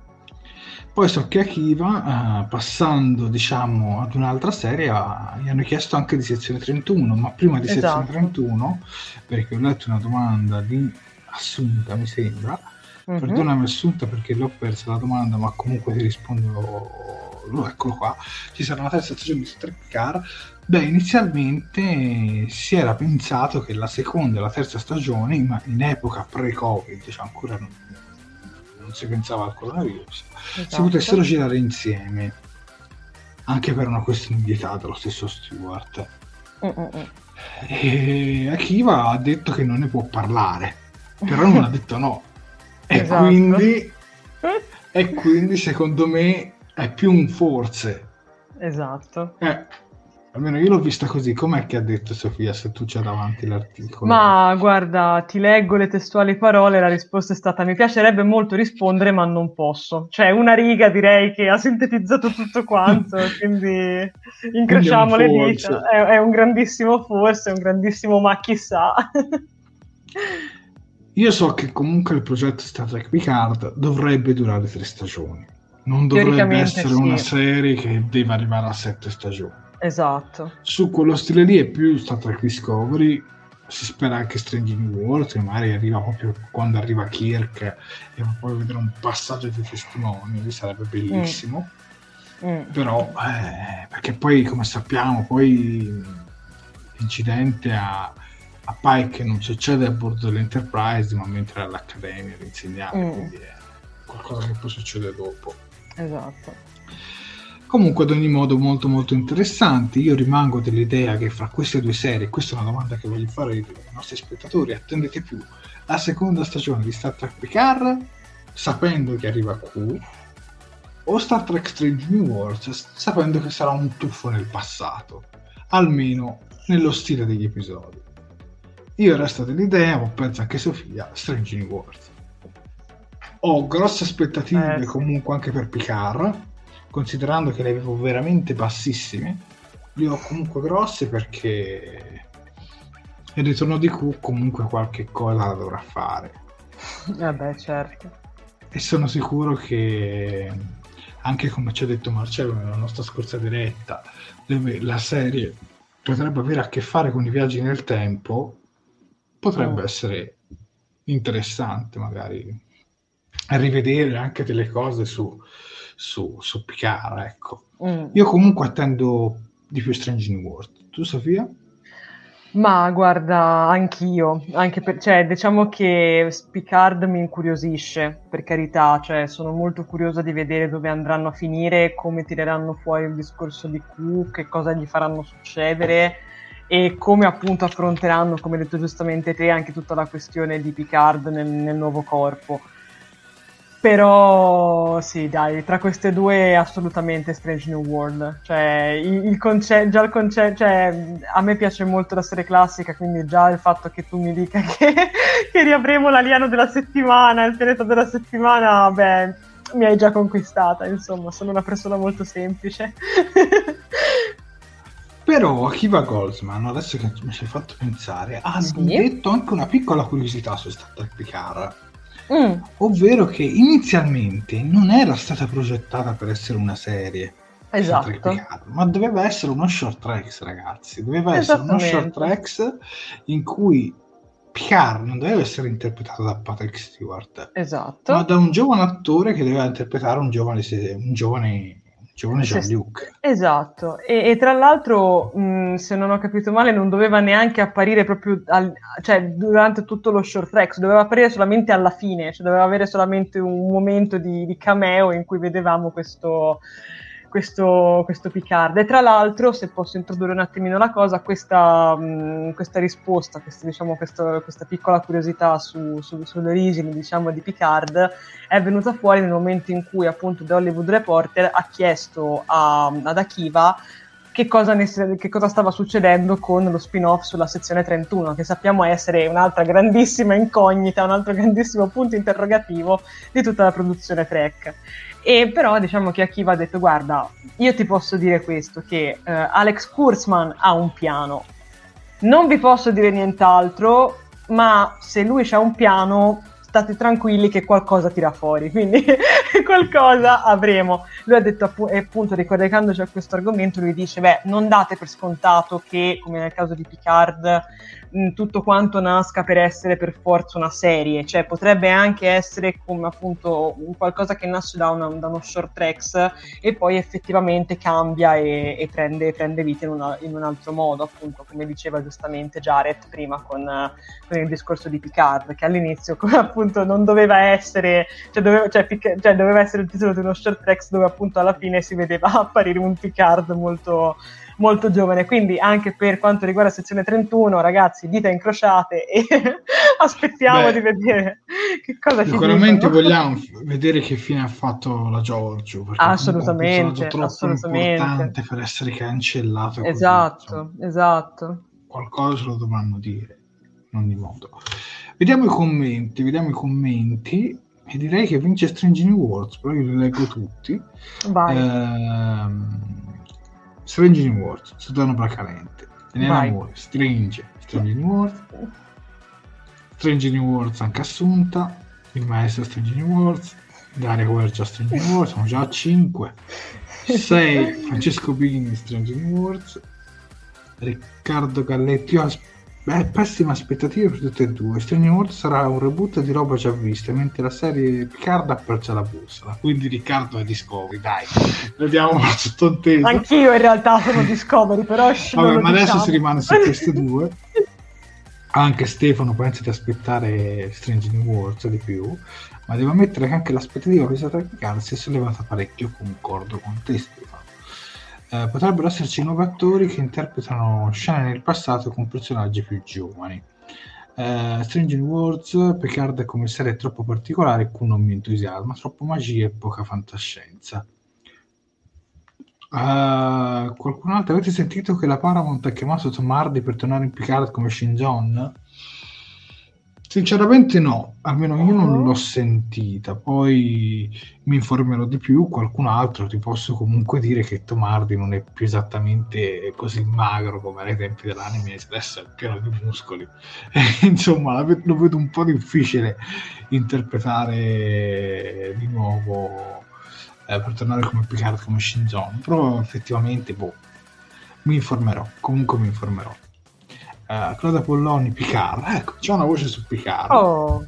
Eh, Strange New World subito qua, Lietta, e qualcun altro comunque ci dice una voce, un rumor, quindi sarà da verificare. Comunque direi che ha vinto Strangin Words. Cioè, tutti, tutti direi, di sì, direi di sicuramente sì. più quella, ecco.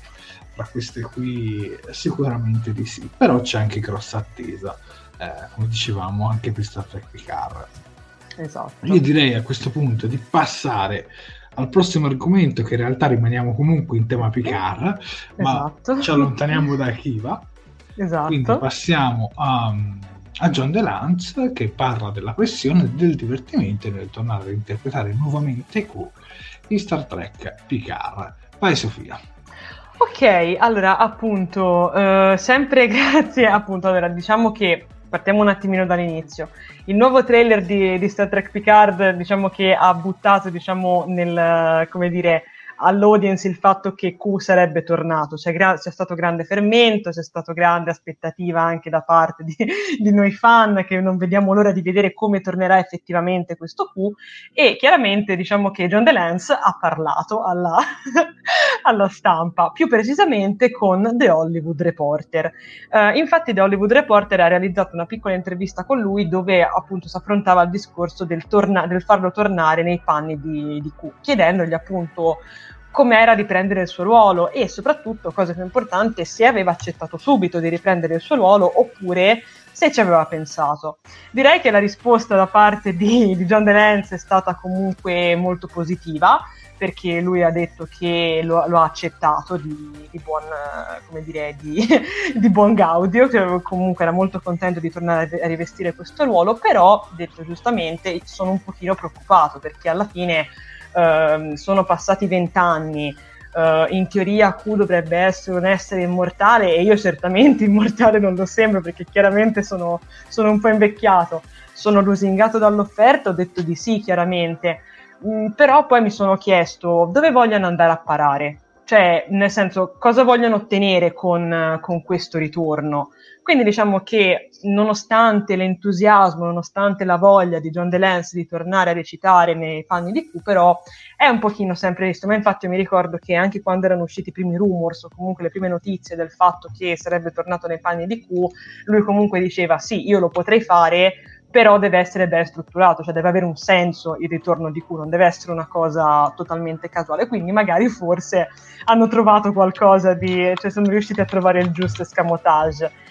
E tra l'altro, appunto, John ha parlato anche un attimino di, del ritorno, cioè anzi, di, di, qual, di, qual, è stata diciamo, la risposta dei fan di TNG nel, nel ritrovare alla fine Q. Ovviamente lui ha detto, cavolo, la pressione è stata veramente alle stelle perché Q è un personaggio sicuramente molto iconico, sicuramente molto amato, quindi mi sono reso conto che quando ho annunciato appunto allo Star Trek al First Contact Day di, di, tornare nei panni di Q, ho subito ricevuto molta, molto entusiasmo, ma anche una, una, certa dose di pressione. Quindi ha detto io farò del mio meglio, cercherò di interpretare Q al meglio che posso e cercherò appunto di farlo rivivere quello che, cioè, cioè, di farlo di nuovo rientrare nei cuori de, de, dei nostri fan. È una sfida che lui si dichiara pronto a, a, riprendere, pronto a riprendere in mano e pronto a superare.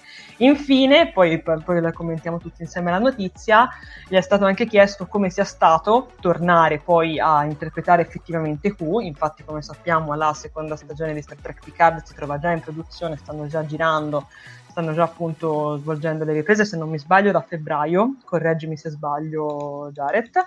E mh, appunto, mh, diciamo che appunto lui è già tornato in, è, è già tornato in azione e ha dichiarato che comunque è stato molto contento che appunto nonostante qualche piccolo problema di memoria, qualche piccolo problema di memoria appunto legato soprattutto alle battute al copione, però per il resto si è trovato molto bene, anzi si è divertito molto a reinterpretare il ruolo di Q. Quindi direi che John DeLance è, è carichissimo, detto, detto molto in soldoni.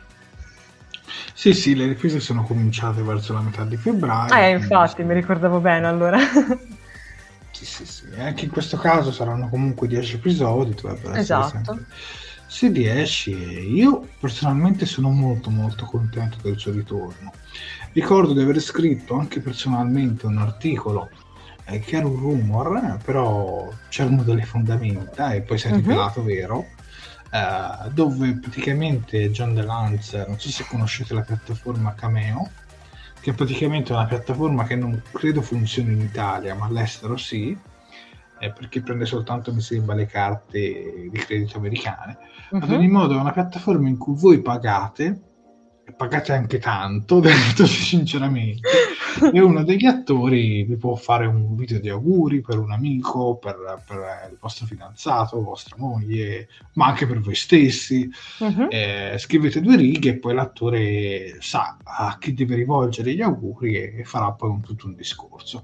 E praticamente mi sembra verso ottobre-novembre eh, rispondendo proprio a questo cameo che si chiama questa piattaforma Cameo, rispondendo ad un fan gli disse tanti auguri, anzi gli disse buon Natale, buone feste, eccetera, eccetera. Gli disse però uh, ti, ti, darò anche una, ti, ti do anche una sorpresa, mi vedrai molto di più. Oh. E da lì, da questo molto di più, eh, lì è girato il rumore, cioè forse lo rivedremo di nuovo in Star Trek. Molti hanno dato per scontato che lo potevamo rivedere in Star Trek World X, dove è comunque apparso uh-huh. in un episodio. Io invece ho dato, ho detto, no, secondo me in Star Trek Picard e ho avuto ragione. Uh-huh. Qualcosa mi diceva che l'avremmo rivisto in Star Trek Picard. Secondo me già quando giocavano a carte eh, Picard è data nel sogno si vede la, le regine di cuore io già da lì ho pensato nella prima stagione di Star Trek Picard che sarebbe apparso da un momento all'altro. Quindi sono contento che comunque è arrivato, è assolutamente certo. arrivato. E sono comunque contento perché comunque questa operazione nostalgia comunque funziona in un certo senso, no? Mm. Perché ti fanno tornare i personaggi storici. Oltre a Q tornerà anche Gainan, Esatto. che anche lei è un bel personaggio e con cui insomma non è che ci sia proprio un bellissimo rapporto con loro due e poi dovrebbe, ma questa è ancora diciamo una voce di corridoio, ma che comunque anche lì qualche piccola fondamenta ce la potrebbe avere, Beverly. L'attrice di Beverly, perché anche lei diciamo ha mm. fatto mm. sottintendere qualcosa. Poi può essere tutto fumo, niente arrosto. Però insomma, anche quest'anno vedremo una bella rimpatriata di TNG eh, su Star Trek Picard. Eh, vediamo un po' i commenti, tutti uh-huh. molto entusiasti per, per Q, grande John Delance, non vedo l'ora di poterlo vedere, si dice Francesco Bini. Daria Quercia ha una serie di emoticon eh, e cuoricini, quindi anche lei è molto diciamo, eccitata dal suo ritorno. Poi Daria ci fa notare che lui è dislessico, come avevamo scritto esatto. nell'articolo, quindi ha sempre fatto fatica a memorizzare il testo scritto lo disse anche Panel che ha fatto la Star con Canciano eh, pochi anni fa. E c'era scritto anche nell'articolo. Sì, esatto, e tra l'altro lui ha detto che comunque una volta memorizzate poi le battute si diverte tantissimo sul set, quindi diciamo che ha appunto superato un po' il problema della memoria appunto legato giustamente alla dislessia, però per il resto si è, si è divertito molto. È la prima cosa che ha detto quando gli hanno chiesto come è stato tornare sul set, è sicuramente una cosa molto molto positiva. Ma sarà il capitano della Pasture? Chissà chissà perché comunque vabbè il futuro diciamo di ieri, oggi e domani poi in qualche modo poi è stato anche azzerato. Però vediamo per esempio la Forge che poi in realtà cambia effettivamente il visore quelle, quelle sorte di lenti a contatto che gli permettono di vedere meglio. Quindi chissà io sinceramente lo spero sarebbe una bella citazione eh, scommettiamo che faranno eh, dire a Q che il figlio adolescente che vive in Voyager ora ha i figli e lui vuole fare il nonno, oddio, non lo so Riccardo. Poi Q è un personaggio che mi piace molto, dice Assun- ci dice Assunta. E Assunta aggiunge anche che può darsi che l'invecchiamento di Q lo giustificheranno con una punizione che gli è stata data, però manterrà gli altri poteri. E anche questa potrebbe mm. essere una spiegazione. Vedi, a volte certo. i fan di Star Trek si complicano tanto la vita, e poi basta una piccola frase così e, e, rende subito senso. Mi piace assunta la, la tua cosa. Mi piacerebbe se, se, si inventano una cosa così, perché secondo me ci calzerebbe anche a pennello. Mm. Va bene, io direi che comunque il ritorno di Q che tutti apprezziamo possiamo andare avanti perché comunque okay. come abbiamo annunciato già nella scorsa diretta, nella prossima diretta faremo un'intera puntata dedicata a Q esatto. e ai Q e non esatto. soltanto John DeLance ma un po' tutto l'universo Q e con Marcello Rossi, quindi ci sarà diciamo molto molto da approfondire. Ecco. Esatto. Patrick eh, Stewart a Birmingham nel 2019 ha detto che secondo lui rivedremo tutti i membri del cast di TNG in Picard. Eh, può essere. È possibile. Può essere perché comunque anche sul set della prima stagione ci sono stati anche Michael Dorn, mm. Evar Barton, poi non hanno partecipato. Però quando si vide quelle foto che mi sembra mostrò Isa Brionz, mm attrice di, di Soci e Dash, eh, lì anche lì siete tu, magari un piccolo cameo, perché poi per chi non lo sapesse, anche in un altro dei romanzi canon di Star Trek Picard, eh, l'attuale capitano della USS Enterprise è, è proprio eh, Worf, proprio mm. Worf, attualmente okay. Worf. Ai tempi di Picard dovrebbe essere lui, ecco, mettiamola così. Quindi, se mai arriverà un Enterprise in aiuto al nostro John Luke dovesse essere quella Enterprise, chissà che non ci riserva una sorpresa di, di Worf.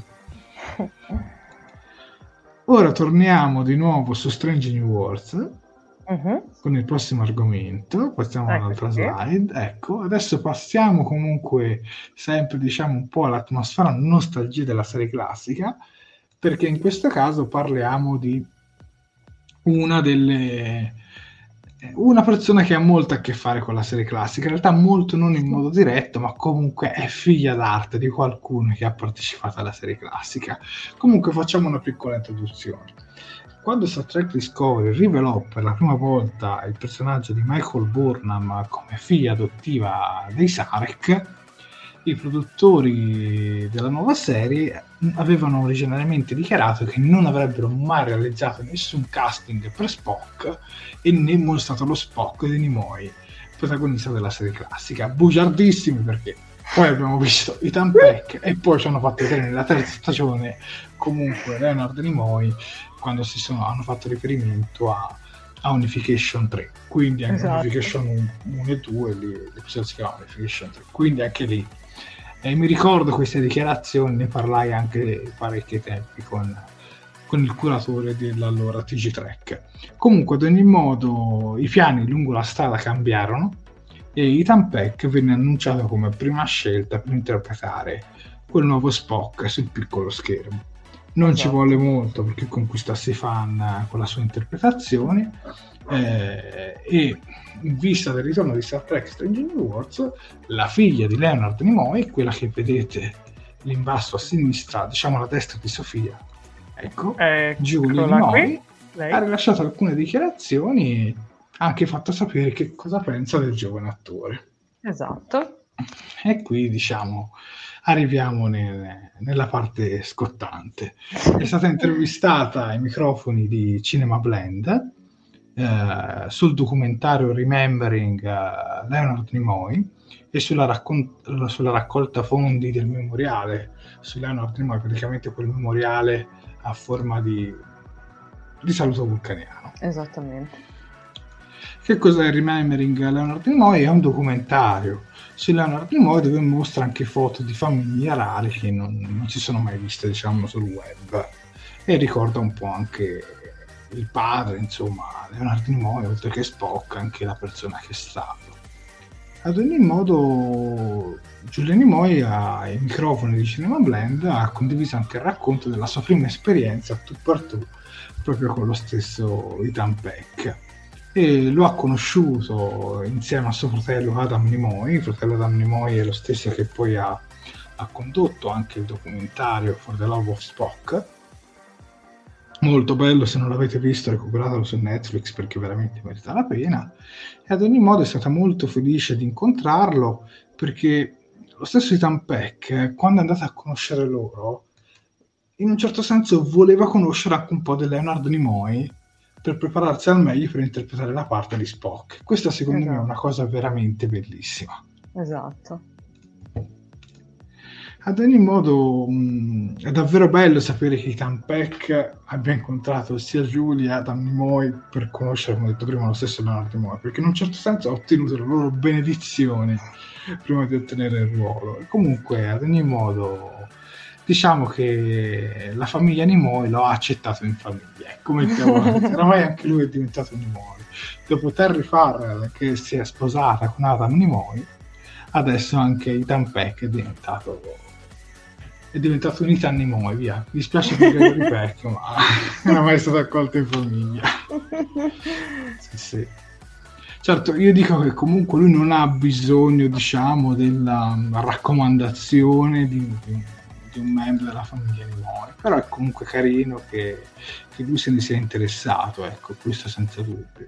Ma sì, ma poi cioè, ti dico, io non la vedo tanto come una raccomandazione quanto più appunto come ha sottolineato anche... Ma a parte quello, ma più che altro il fatto è che cioè, la cosa interessante di tutto questo è che appunto uh, Ethan era anche curioso di conoscere appunto Nimoy fuori dagli schermi, esatto. quindi di capire come fosse Nimoy di persona. E giustamente chi meglio dei figli per parlare di questa, di questa cosa, tant'è che Ovviamente questa cosa ha fatto molto piacere a Giulia Adam, che tra l'altro Giulia ha anche detto che se è, se è, nel senso non ha faticato a, come dire, a, a fare amicizia con, con, lo stesso Ethan che, ha, che, si è dimostrato essere, che tra l'altro lei ha detto anche, gli ha ricordato molto il padre nei, nei modi di fare, quindi insomma con questo carattere molto tranquillo, in certi momenti un po' più autoritario così. E, e appunto, e quindi niente, cioè, trovo, io sinceramente la trovo una cosa molto bella.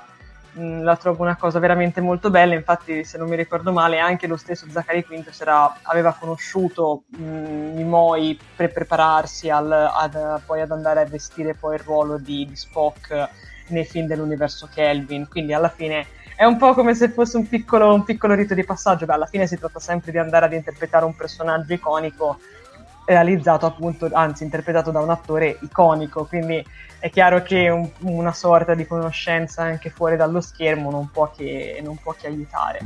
Mm, posso interrompere un secondino? Voglio approfittare per salutare che è arrivato qualche, qualche ritardatario dell'ultimo minuto. Abbiamo infatti Omar oh, Serafini di Fantascientificast che ci dice ciao Sofia, ciao Jared, ciao Omar, ben ritrovato, benvenuto nella nostra diretta.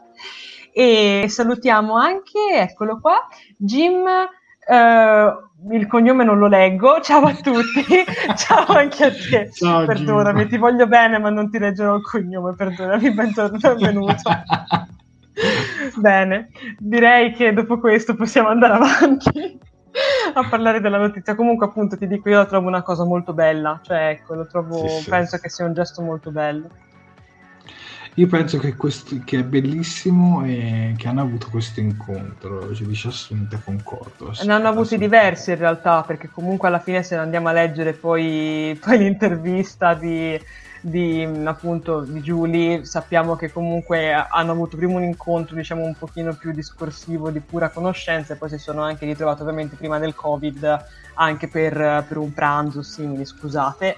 Ok, ecco. Eccolo, vedi, e appunto... Vedere Esatto, e che abbiamo tutta la foto de- della famiglia Nimoy che ha adottato a tutti gli effetti il nostro caro Ethan. È dolcissima questa foto, mi piace un sacco. E come vedete deve fare nella, nella, famiglia, perché come detto prima è sposata con Adam Nimoy. Esatto. E Julie Nimoy è quella signora che vedete sulla destra. Esatto. Quella accanto a Ethan Beck, praticamente. Esatto, quella con gli occhiali per intendersi. Sì, sì, la... sì. Importante conoscere l'uomo per riproporre il personaggio. Assolutamente d'accordo, assolutamente, assolutamente, assolutamente d'accordo. Aspetta un attimo, vai, rimesso Prego. questa. Eccoci Sì, sì, sicuramente è una notizia che fa piacere, certo non, non cambia, non stravolge la serie, però comunque è una notizia che Vabbè, sicuramente insomma. fa piacere.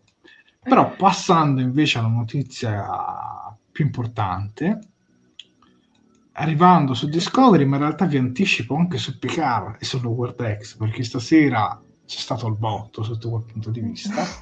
La scorsa settimana, per chi era sempre come in diretta, ci si lamentava del fatto che non c'erano notizie sulla distribuzione delle varie serie, ancora non era sicuro se Discovery sarebbe finita su Netflix, se Picard sarebbe finita ancora su Amazon Prime Video, Lower Decks lo stesso, e tutto è stato confermato tutto è stato confermato, partiamo mm, da Star Trek Discovery, la notizia è stata rilasciata No, non è stata rilasciata in un articolo in cui annunciava Star Trek Discovery continuerà ad essere distribuito, no.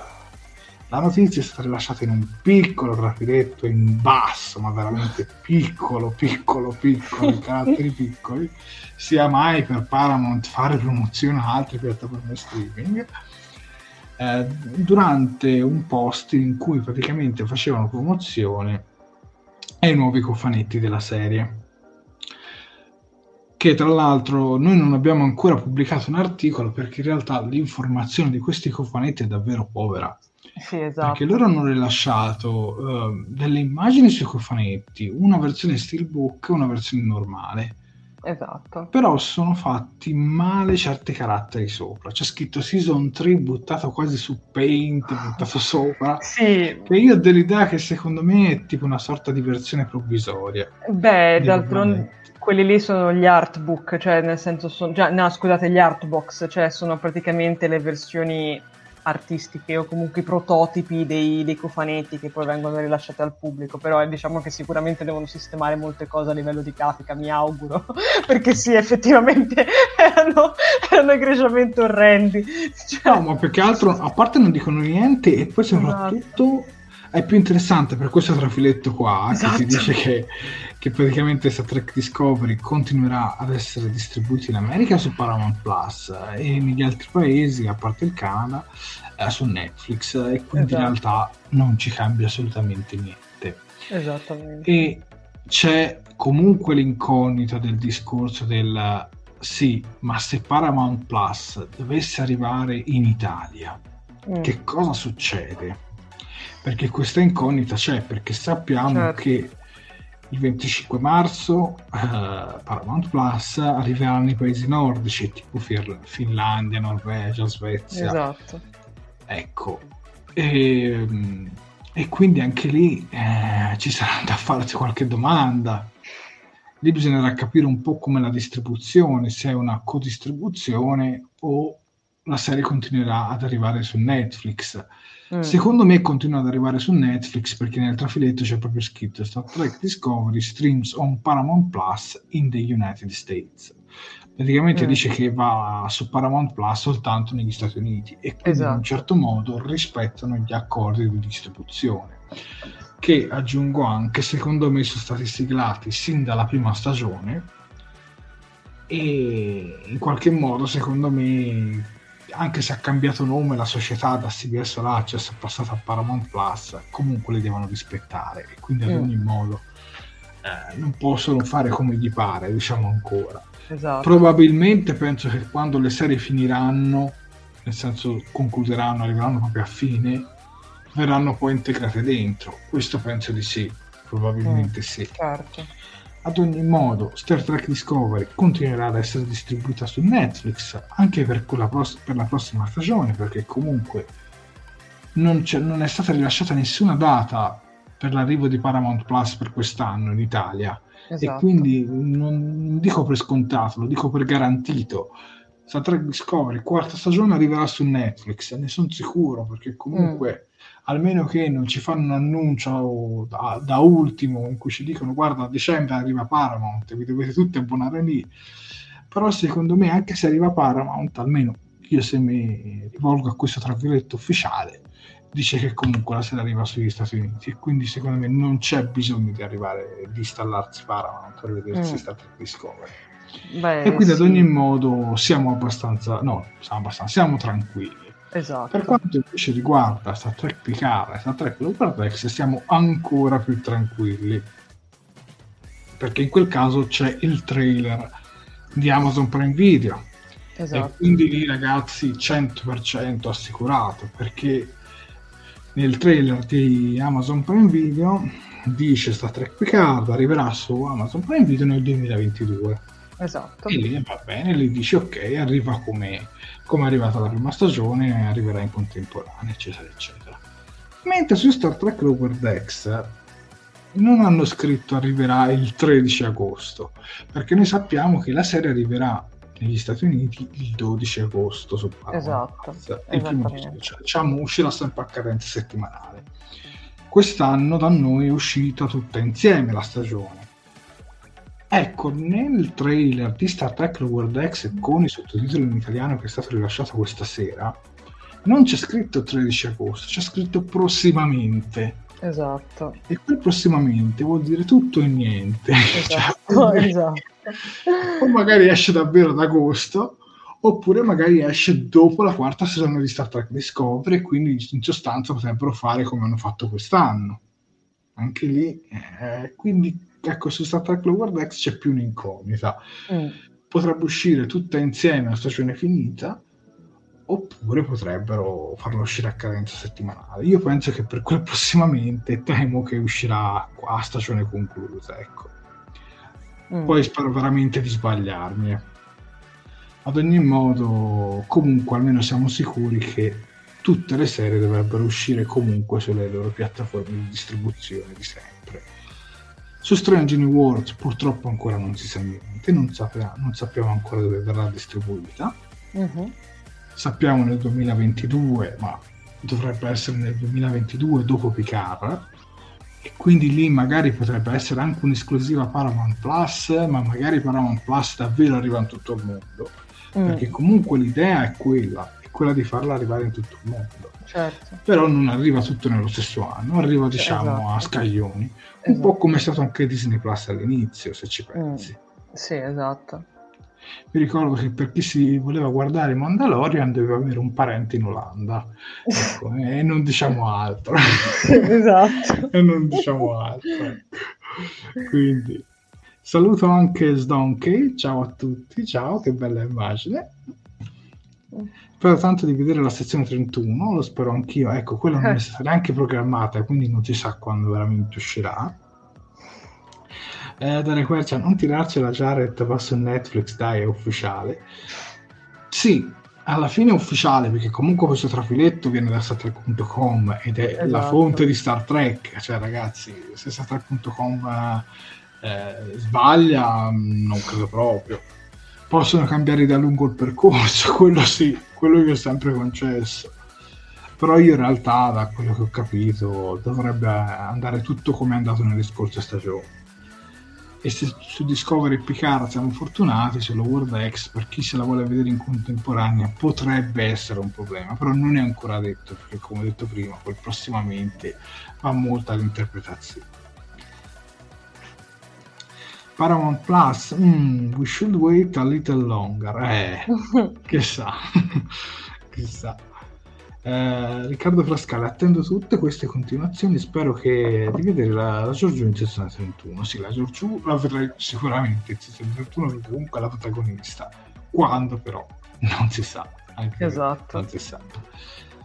Ad ogni modo ci siamo tolti comunque questo dubbio sulle distribuzioni, pensavo ce l'avrebbero detto molto più in là, invece a distanza di una settimana già ci siamo tolti diciamo questo dubbio. Esattamente. Se hai fatto, se per chi avesse visto i trailer in italiano, non sono stati ancora doppiati, uh-huh. perché come ci dice sempre il buon Marcello, il doppiaggio avviene nel momento in cui si crea la post-produzione. Esatto.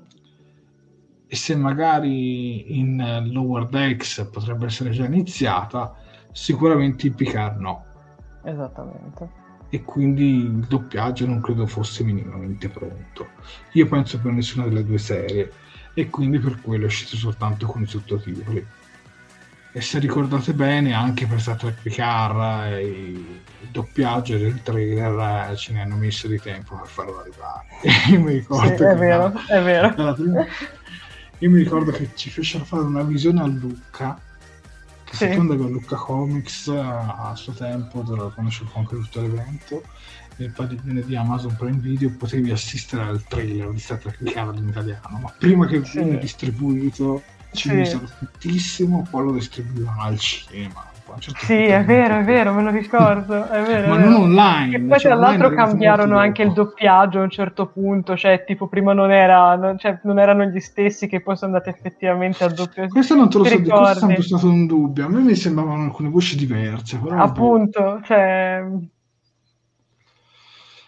Eh, io voglio vedere il trailer di Star Trek Strange New Worlds. Eh, anch'io, Davide, anch'io. Io penso che su Strange Worlds uh, aspettando dei grossi eventi c'è sempre quello estivo quello mm. del Comic Con di San Diego, però l'anno scorso, essendo online, diciamo, a parte il logo di Prodigy, non è che si siano sprecati molto. Ecco. quindi non lo darei, non, lo darei per scon- non mi fate troppe grosse aspettative come ci eravamo fatti noi. Esatto. però magari faranno un altro Star Trek Day, faranno qualche altro evento, mm, è possibile. qualcosa in più. Eh, Zaret sei grande, Sofia sei bellissima. Oh, grazie. grazie. No, anche a quest'ora, anche all'1.11 con un'ora e 40 di diretta alle spalle. oi, oi. Ma tranquilli che fra poco vi facciamo andare a letto. Sì, assolutamente. Infatti passiamo all'ultima notizia della giornata esatto. con l'uomo che divide a metà il fandom ecco, esatto. lo ama che chi proprio lo disprezza. Poveretto. Sinceramente io in Alex Kurtzman io ci credo. Anch'io.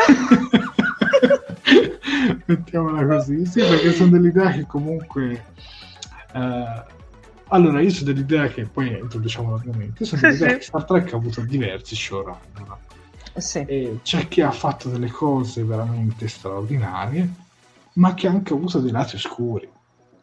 Perché se, no, se pensate a Roddenberry, no, Roddenberry è Star Trek. certo Cioè, lui ha creato la serie classica, però già nei film della serie classica, man mano andavano avanti i film, lui veniva coinvolto sempre di meno. esatto Arriviamo a The Next Generation, lui ha creato i personaggi, insomma ha buttato giù tante cose eh, sulla parte iniziale di The Next Generation, ma The Next Generation ha spiccato il volo proprio la partenza di Roddenberry. Anche lì, vedete, poi questo non toglie che Roddenberry sia stato il miglior showrunner di tutto Star Trek, ci mancherebbe. Eh, non direi mai che, insomma, eh, le cose a sfavore, però comunque ognuno ha i suoi pro e i suoi contro eh sì per esempio anche Brennon Braga io purtroppo non ho un ricordo felicissimo perché comunque eh, quando penso a lui penso al finale di Enterprise e a tutti gli accidenti che gli ho tirato ecco. Anche lì anche lì. Quindi secondo me Kurtzman eh, come tutti gli showrunner di Star Trek ha i suoi pro e assolutamente i suoi contro. Esatto. Sicuramente per quello che è il mio giudizio ha alzato il livello tecnico cioè a livello di fotografia di, di, c'è stato proprio un balzo in avanti enorme infatti adesso andremo a parlare proprio di questo tema qua no? che esatto il confine fra cinema e televisione è quasi sparito cioè è proprio sparito esatto. tutto Discovery ma anche Picard hanno tutto un taglio molto cinematografico non hanno quel taglio in 16 noni se ci pensate Mm. quindi niente, io su Kurzman, insomma, non spendo brutte parole, ecco, diciamo che sicuramente c'è qualcosa che apprezzo e qualcosa che non apprezzo. Però per adesso, almeno dal mio punto di vista, sono più i pro che i contro. Ecco. sì sì Sofia, introduci l'argomento. Ok, allora beh, come, come abbiamo, come si può evincere anche semplicemente dalla slide, in questo momento parliamo di Kurzman. Kurzman che appunto Alex Kurzman, che in questo momento si trova diciamo alla leadership di diciamo tutto quello che ha a che fare con l'universo televisivo effettivo di, di Star Trek. Um, questo, diciamo, queste dichiarazioni che adesso andremo un attimino a sviscerare di Kurzman vengono, sono state realizzate, anzi sono state appunto ehm, sono state dette per un articolo di, eh, di Variety che diciamo ha lasciato un, un, articolo molto ampio e curato che ha a che fare con la guerra dello streaming che attualmente vediamo in atto.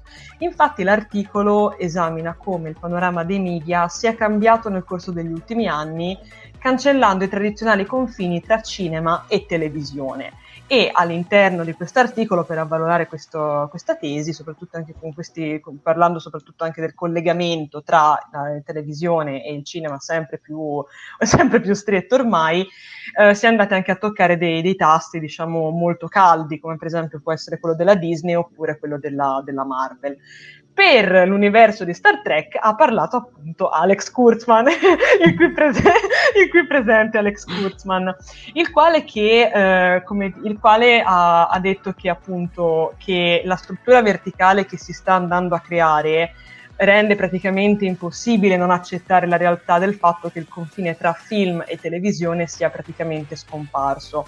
Ora, Kurzman ha detto questo non significa che non si possa avere un film separato da una serie televisiva, perché per carità è, è sacrosanto mantenere comunque un certo limite ma eh, diciamo che se ancora ci, cioè il film e la serie televisiva non sono collegati, allora si sta parlando, stando alle sue parole, di due universi che, sono, che viaggiano paralleli e che però prima o poi comunque si dovranno incontrare, perché se no rischiano di collidere male, diciamo. Quindi diciamo che appunto dalle parole di Kurzman si capisce bene che lui è favorevole a questo discorso di integrare i film con le serie televisive, come appunto per citare sempre gli esempi più eclatanti, sta facendo appunto anche molto semplicemente la Marvel con i film degli Avengers che ormai sono arrivati, sembrerebbe a conclusione almeno de- dell'ultima fase dell'MCU e che stanno comunque portando avanti altre trame alternative che hanno a che fare con gli Avengers eh, grazie appunto alle serie televisive.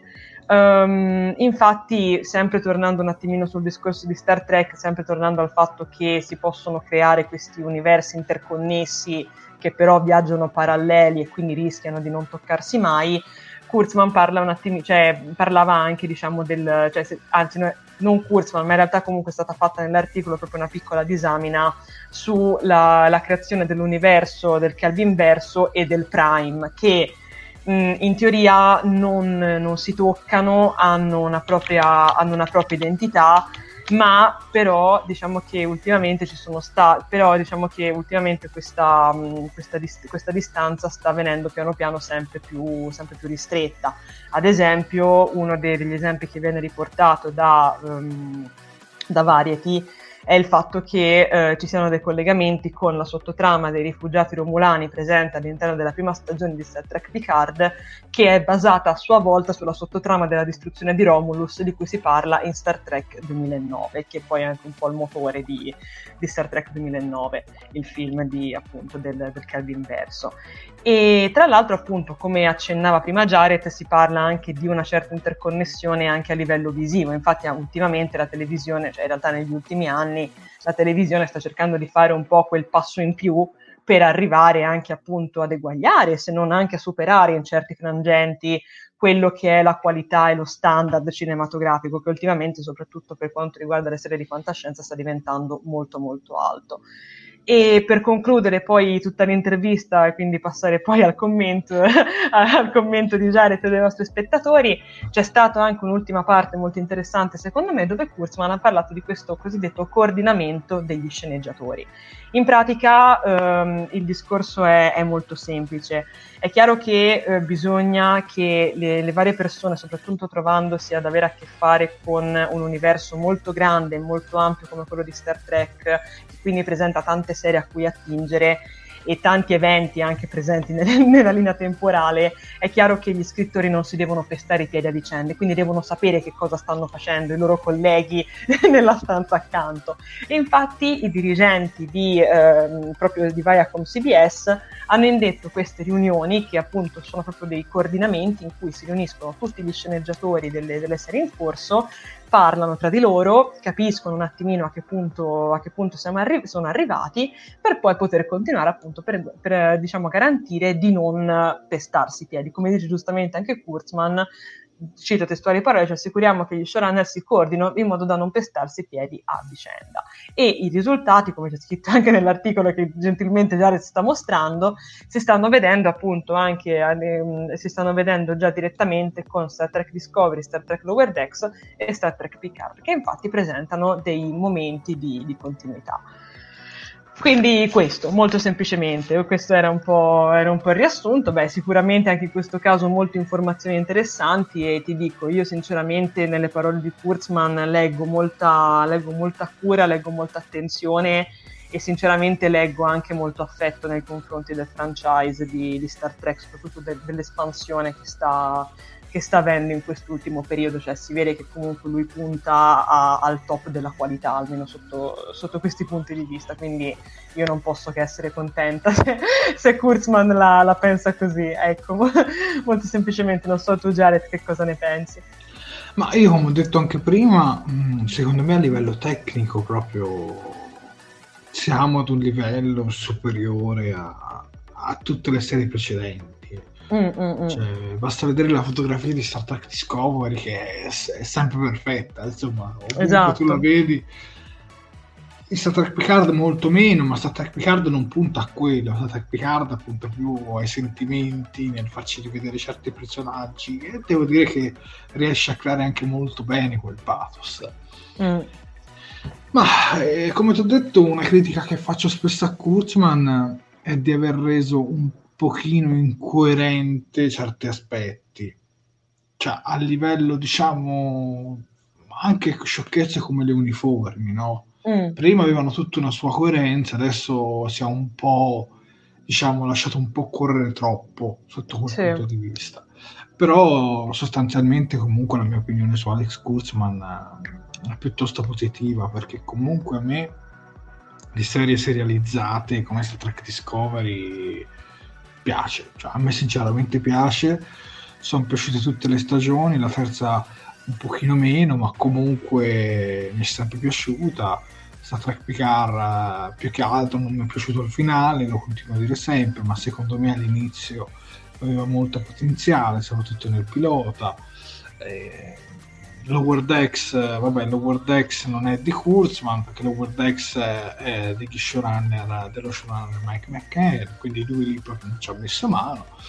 Però lui è il coordinatore proprio di tutte le, di tutte le serie, è un po' il Gertenberg dei tempi moderni. Eh, ora qualcuno bestemmierà, però alla fine è colui che tiene un po' in mano tutto. Ecco, Sandro Albinati dice diamo un voto a Kurtzman e io direi di sì, dai, tanto poi adesso ci salutiamo, quindi okay. io, io darei un sette e mezzo, sinceramente. Perché comunque lui ha sempre spiegato il suo obiettivo, il suo obiettivo è non cercare di saturare il franchise, di proporre prodotti diversi fra loro, mm-hmm. anche diversi per target. Cioè, se a me non piace, esempio, Lower Decks, c'è comunque in corso un'altra serie che posso apprezzare Mm. E questa secondo me è una cosa molto molto positiva. Mm. Quindi io gli do un 7,5 e sinceramente di tutti i progetti annunciati sino ad ora eh, quello sulla sezione 31 è quello che mi ha fatto sempre un po' storcere più il naso perché secondo me è difficile eh, tenere una serie così per tanti anni. Mm. Poi dipende sempre come verrà strutturata e quella secondo me si allontana un po' troppo dallo Star Trek eh, a cui ci siamo abituati, però potrebbe rivelarsi anche una sorpresa. Prodigy, come ho detto, non ho grosse aspettative, però non è una serie rivolta al mio target, quindi io non posso fargli una critica anche a lui. Quindi niente, il mio voto a Kurzman è un 7,5 e vediamo poi come sarà Strange Worlds, se sarà ancora mm. più bella, magari se ne do ancora tutto. Però secondo me adesso è senza infamia e senza lode, ecco. Sette e mezzo. Guardami, io personalmente mi accodo a tutto quello che hai detto e quindi anche come voto mi sento di dare anch'io un, un sette e mezzo. Sicuramente appunto il discorso è questo che Alex Kurtzman ha chiaramente un, un piano in mente, cioè nel senso sa dove andare, sa che cosa fare, sa come muoversi e mh, si vede, secondo me si è, si è visto, ora purtroppo c'è stata una pandemia nel mezzo, quindi chiaramente ci sono stati un po' di problemi, ci sono stati un po' di, di momenti dove magari le produzioni si sono dovute fermare, hanno dovuto avere a che fare appunto con, con la pandemia, però comunque secondo me Alex Kurzman riesce a, a sorprenderci sempre, insomma, quindi io sono, sono molto fiduciosa nonostante appunto a me Picard non sia, non sia, particolarmente piaciuto, però per il resto comunque sono, cioè, rimango sempre dell'idea che se parti con un piano tanto male non puoi andare. Cioè, ti dico già il fatto che comunque, ma poi apprezzo anche molto il fatto che lui voglia, come ha detto anche nell'intervista per Variety, uh, portare avanti, come dire, il, uh, il discorso legato appunto al tenere un top di gamma anche a livello visivo per Star Trek, che sicuramente per una serie di fantascienza ad oggi è molto molto importante. Quindi ti dico, io ho molta fiducia in lui, però appunto gli do un sette e mezzo, diciamo, per, uh, per incoraggiamento. ecco, diciamo, diciamo così, un sette e mezzo sentito, un sette e mezzo molto pieno, poi appunto vediamo come, come andrà con Strange New World, se poi mi dovesse tirar fuori una, una signora serie con Strange New World, mi dovesse tirar fuori una seconda stagione di Picard un sacco bella, potrei anche salire. potrei anche salire. Quindi sette e mezzo pure tu? Sì, Esatto. Quindi siamo tutti e due sul 7,5. Sì, direi proprio di ecco, sì. Adesso leggiamo un paio di commenti per okay. i vostri voti. Certo. Eh, Daria Quercia, anche il grande Roddenberry aveva i suoi difetti, ci vorrebbe una live a parte per approfondire il tema e magari si potrebbe proporre a Marcella. Adesso eh, volentieri. Molto Poi volentieri. dice Ave Kurzman. in Kurzman We Trust se ci sentisse Marco Taddia Omar che ci sta oh. ascoltando tremerebbe lui non lo sopporta comunque ti vogliamo bene Marco eh, anche a me Kurzman piace molto si dice il maestro Francesco Bini io gli voglio bene Kurzman meglio di Brandon Braga assolutamente bravo anche io la penso io non ho mai accettato quel finale di Enterprise scusatemi ragazzi ma non mi va ancora giù. Poi salutiamo Lorenzo Ferrari, ciao a tutti, ciao anche a te Lorenzo, anche a me il Kurzman piace, diamo un voto al Kurzman, questo l'avevo letto, adesso leggiamo i voti. 6 Daniele Amore e quindi diamo, partiamo da una sufficienza, eh, non steracchiata, una sufficienza. Poi Davide Piscillo, 8,5 per Alex Kurzman, e già qui andiamo più alto. Claudio Polloni, 7,8, Fabio Calzignato, 6, Assunta Viviani 8, Lorenzo Ferrari 8, Francesco Pini 8. No, Lorenzo Ferrari 8 e mezzo in realtà. No, scusami, Lorenzo Ferrari 8 e mezzo, Francesco Pini 8. E poi se li vuoi leggere tu i prossimi, Sofia? Sì, certo. Daria ci dice, che concorda forse anche nel mio pensiero, dice sta producendo una quantità inedita di serie contemporaneamente, sta riunendo anche i film, cosa si vuole di più? 8. Beh, guarda Daria, mi, mi, trovi d'accordo, mi trovi assolutamente d'accordo. Andiamo avanti con uh, Sdonchi che ci dice Kurzman direi 7,5, Jared 8, Sofia 10 oh. lode, troppo gentile, non esageriamo, ben via, rimaniamo su Kurzman. E, e, continuando sempre su Kurzman abbiamo anche Omar Serafini che ti dice vuoi vedere che Kurzman avendo un piano salta fuori che un silone? Alex 5, quindi abbiamo anche una, una piccola insufficienza. Certo ragazzi, siete liberi di dare sempre Assolutamente, ma ragazzi, ci mancherebbe altro, anzi ci divertiamo anche di più. Soprattutto Omar.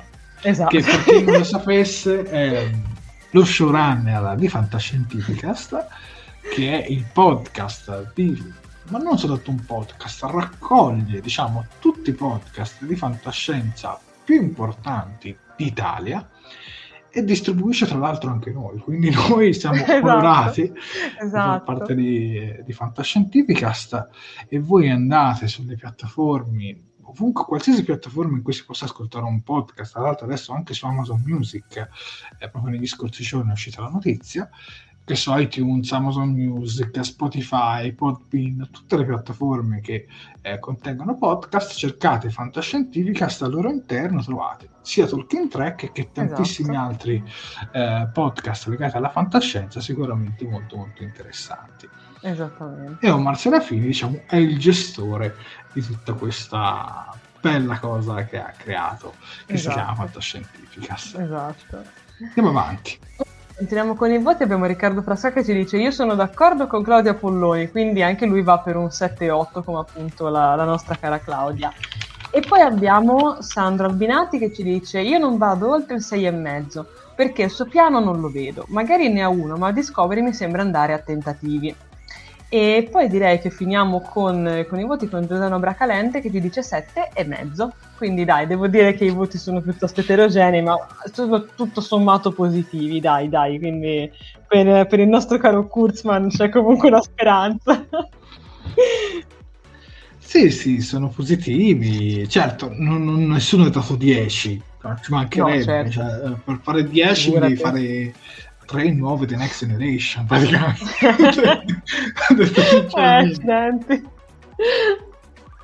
quindi per dire un 7,5 è un voto alto per uno showrunner che, che dirige così tanti prodotti certo. almeno per me. Quindi io sono abbastanza soddisfatto. Poi Omar ci dice il Taddia no, e poi Giordano Braccalente sette e mezzo alle Vilette, poi Sandro Albinati e Lorenzo Ferrari ringraziano Omar per il podcast di Fantascientificast. Io direi che con questa ultima notizia chiudiamo il ciclo dei Talking Track News questa sera uh-huh. e quindi siamo in chiusura. Sofia, a te appunti social.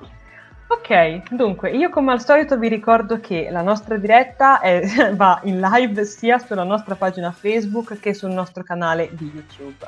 Uh, se non l'aveste ancora fatto, mi raccomando, seguite le indicazioni come, come, al solito, come fine di ogni diretta. Dunque, per quanto riguarda YouTube, mi raccomando, mette, eh, dovete soprattutto iscrivervi al canale e cliccare sulla campanellina degli avvisi per essere sempre aggiornati ogni volta che andiamo in diretta oppure che facciamo uscire un nuovo video. In più, direi che vabbè, è il caso di mettere anche un bel mi piace alla diretta commentarla così ci diamo la buonanotte e condividerla perché come al solito più siamo e più ci divertiamo. Per quanto riguarda Facebook, beh direi che è molto simile ma forse un pochino più semplice la questione, infatti assolutamente se non l'avete ancora fatto mi raccomando mettete un bel mi piace alla pagina Talking Track, Star Trek Podcast Italia, mettete un bel mi piace oppure una love reaction alla diretta, anche in questo caso condividete divulgando il web di Talking Track e mettete e, e appunto e commentate così ci diamo la buonanotte anche su Facebook. Vi ricordo che ci trovate anche su altri social, come per esempio Instagram, Twitter, il sito internet talkingtrack.it che è perennemente aggiornato con tutte le ultime notizie che, che, riusciamo a riperire sull'universo di Star Trek. Abbiamo ancora il sito LinkedIn, ma cosa, poi abbiamo anche una novità, che ormai novità è, è, un parolone, che comunque ci accompagna da un po' di mesi a questa parte, forse anche un annetto ormai. Infatti, se ci volete supportare ulteriormente, vi potete anche abbonare sul nostro Patreon. Sono disponibili l'abbonamento primo ufficiale a 2 euro al mese, che vi consente di ricevere un attestato di ringraziamento via email, come nel caso di Fabio Bruschi, Giordano Bracalente e Claudia Polloni. Altrimenti c'è anche l'abbonamento capitano a 5 euro che vi beneficia dell'attestato più la menzione nei titoli di coda di Talking Track, ovvero il vostro nome comparirà nella sigla finale delle nostre dirette come sta accadendo per esempio ai nostri carissimi Assunta Viviani, Alberto Cuffaro e Marco Nazzaro. Io vi ricordo come al solito che questa non è in alcun modo una forma di lucro verso Star Trek, ma semplicemente una piccola forma di supporto verso Tolkien Trek è quello che facciamo. Penso di aver detto tutto Jared, quindi ti rilascio la parola. Assolutamente Sofia, e direi che arrivati a questo momento siamo diciamo nelle fasi finali del programma. Volevo ricordare che comunque volevo anche ringraziare tutti gli iscritti tutti gli abbonati al nostro Patreon perché grazie a voi riusciamo diciamo ad autofinanziarci eh, queste dirette perché per chi non lo sapesse vanno con, uh, con la piattaforma di StreamYard che utilizziamo una versione a pagamento e grazie diciamo a, a molte di queste offerte generose per tanti mesi siamo riusciti a, ad autofinanziarci. Quindi veramente un ringraziamento uh, doveroso. Arrivato a questo punto io ringrazio anche Sofia per la sua competenza e per avermi accompagnato in questa diretta io ringrazio Jared che, che, ha riposto sempre tanta fiducia in me come al solito e soprattutto ringrazio anche il nostro pubblico. Che dici? Lo ringraziamo? Assolutamente, visto che sono l'una e mezza direi un bel applauso ci sta tutto. Assolutamente. Grazie a tutti e perdonate i problemi di linea, ma questa sera è andata così. Però avete visto una nuova diciamo, partenza del, del, programma un po' diversa, un po' alternativa, no? La devo vedere anch'io perché la devo recuperare, perché Cavolo! non sono riuscito neanche a vederla io. Ricordiamo che mh, mm, venerdì prossimo tornerà con noi Marcello Rossi, ci sarà esatto. uno speciale su Q eh, di John DeLance, quindi sarà una diretta molto particolare, una diretta molto interessante. Esattamente. Il prossimo venerdì, sempre alle 11.30, mentre esatto. a partire da mercoledì prossimo questa live verrà distribuita sui canali di Fantascientifica, quelli di cui abbiamo parlato eh, poco tempo, pochi minuti fa. Direi che è tutto, quindi possiamo dare i saluti finali e augurarvi una buona notte, ma prima c'è da mandare la clip. E quindi? Si vola.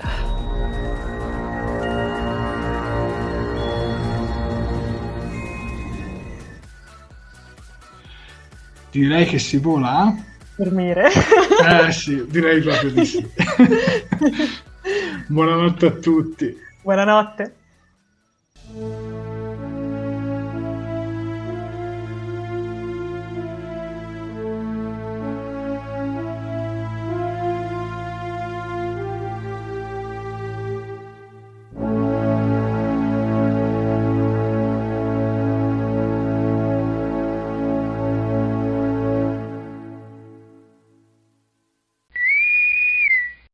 Fantascientificast e Talking Track sono produzioni amatoriali, non si intende infrangere alcun copyright, i cui diritti appartengono ai rispettivi detentori. Fantascientificast e Talking Track non sono in nessun modo affiliati o sponsorizzati da CBS Corporation o da chi detiene l'uso del marchio Star Trek in Italia. Il podcast ha carattere esclusivamente ricreativo e divulgativo, non ha alcun scopo di lucro e viene diffuso gratuitamente. Autorizzazione SIAE 56125359. Nessun byte e nessun tribolo sono stati maltrattati durante la produzione di questo podcast. Enjoy all your favorite sports like never before at BetMGM. Sign up using code CHAMPION and receive up to $1,500 back in bonus bets if you don't win your first bet. When you register with BetMGM, you'll get instant access to a variety of parlay selection features, live betting options, and the best daily promotions in the business. And with BetMGM at your fingertips, every play and every game matters more than ever. Remember to use code CHAMPION and receive up to $1,500 back in bonus bets if you don't win your first bet. Place your money line, prop, or parlay bets with the king of sportsbooks today. BetMGM and GameSense remind you to play responsibly. See BetMGM.com for terms. 21 plus only, Virginia only. New customer offer, subject to eligibility requirements. Rewards are non withdrawable bonus bets that expire in seven days. Gambling problem? Call 1 800 Gambler. Promotion, promotional offer not available in Washington, D.C. As humans, we're naturally driven by the search for better. But when it comes to hiring, the best way to search for a candidate isn't to search at all. Don't search, match with Indeed. When I was looking to hire someone, it was so slow and overwhelming.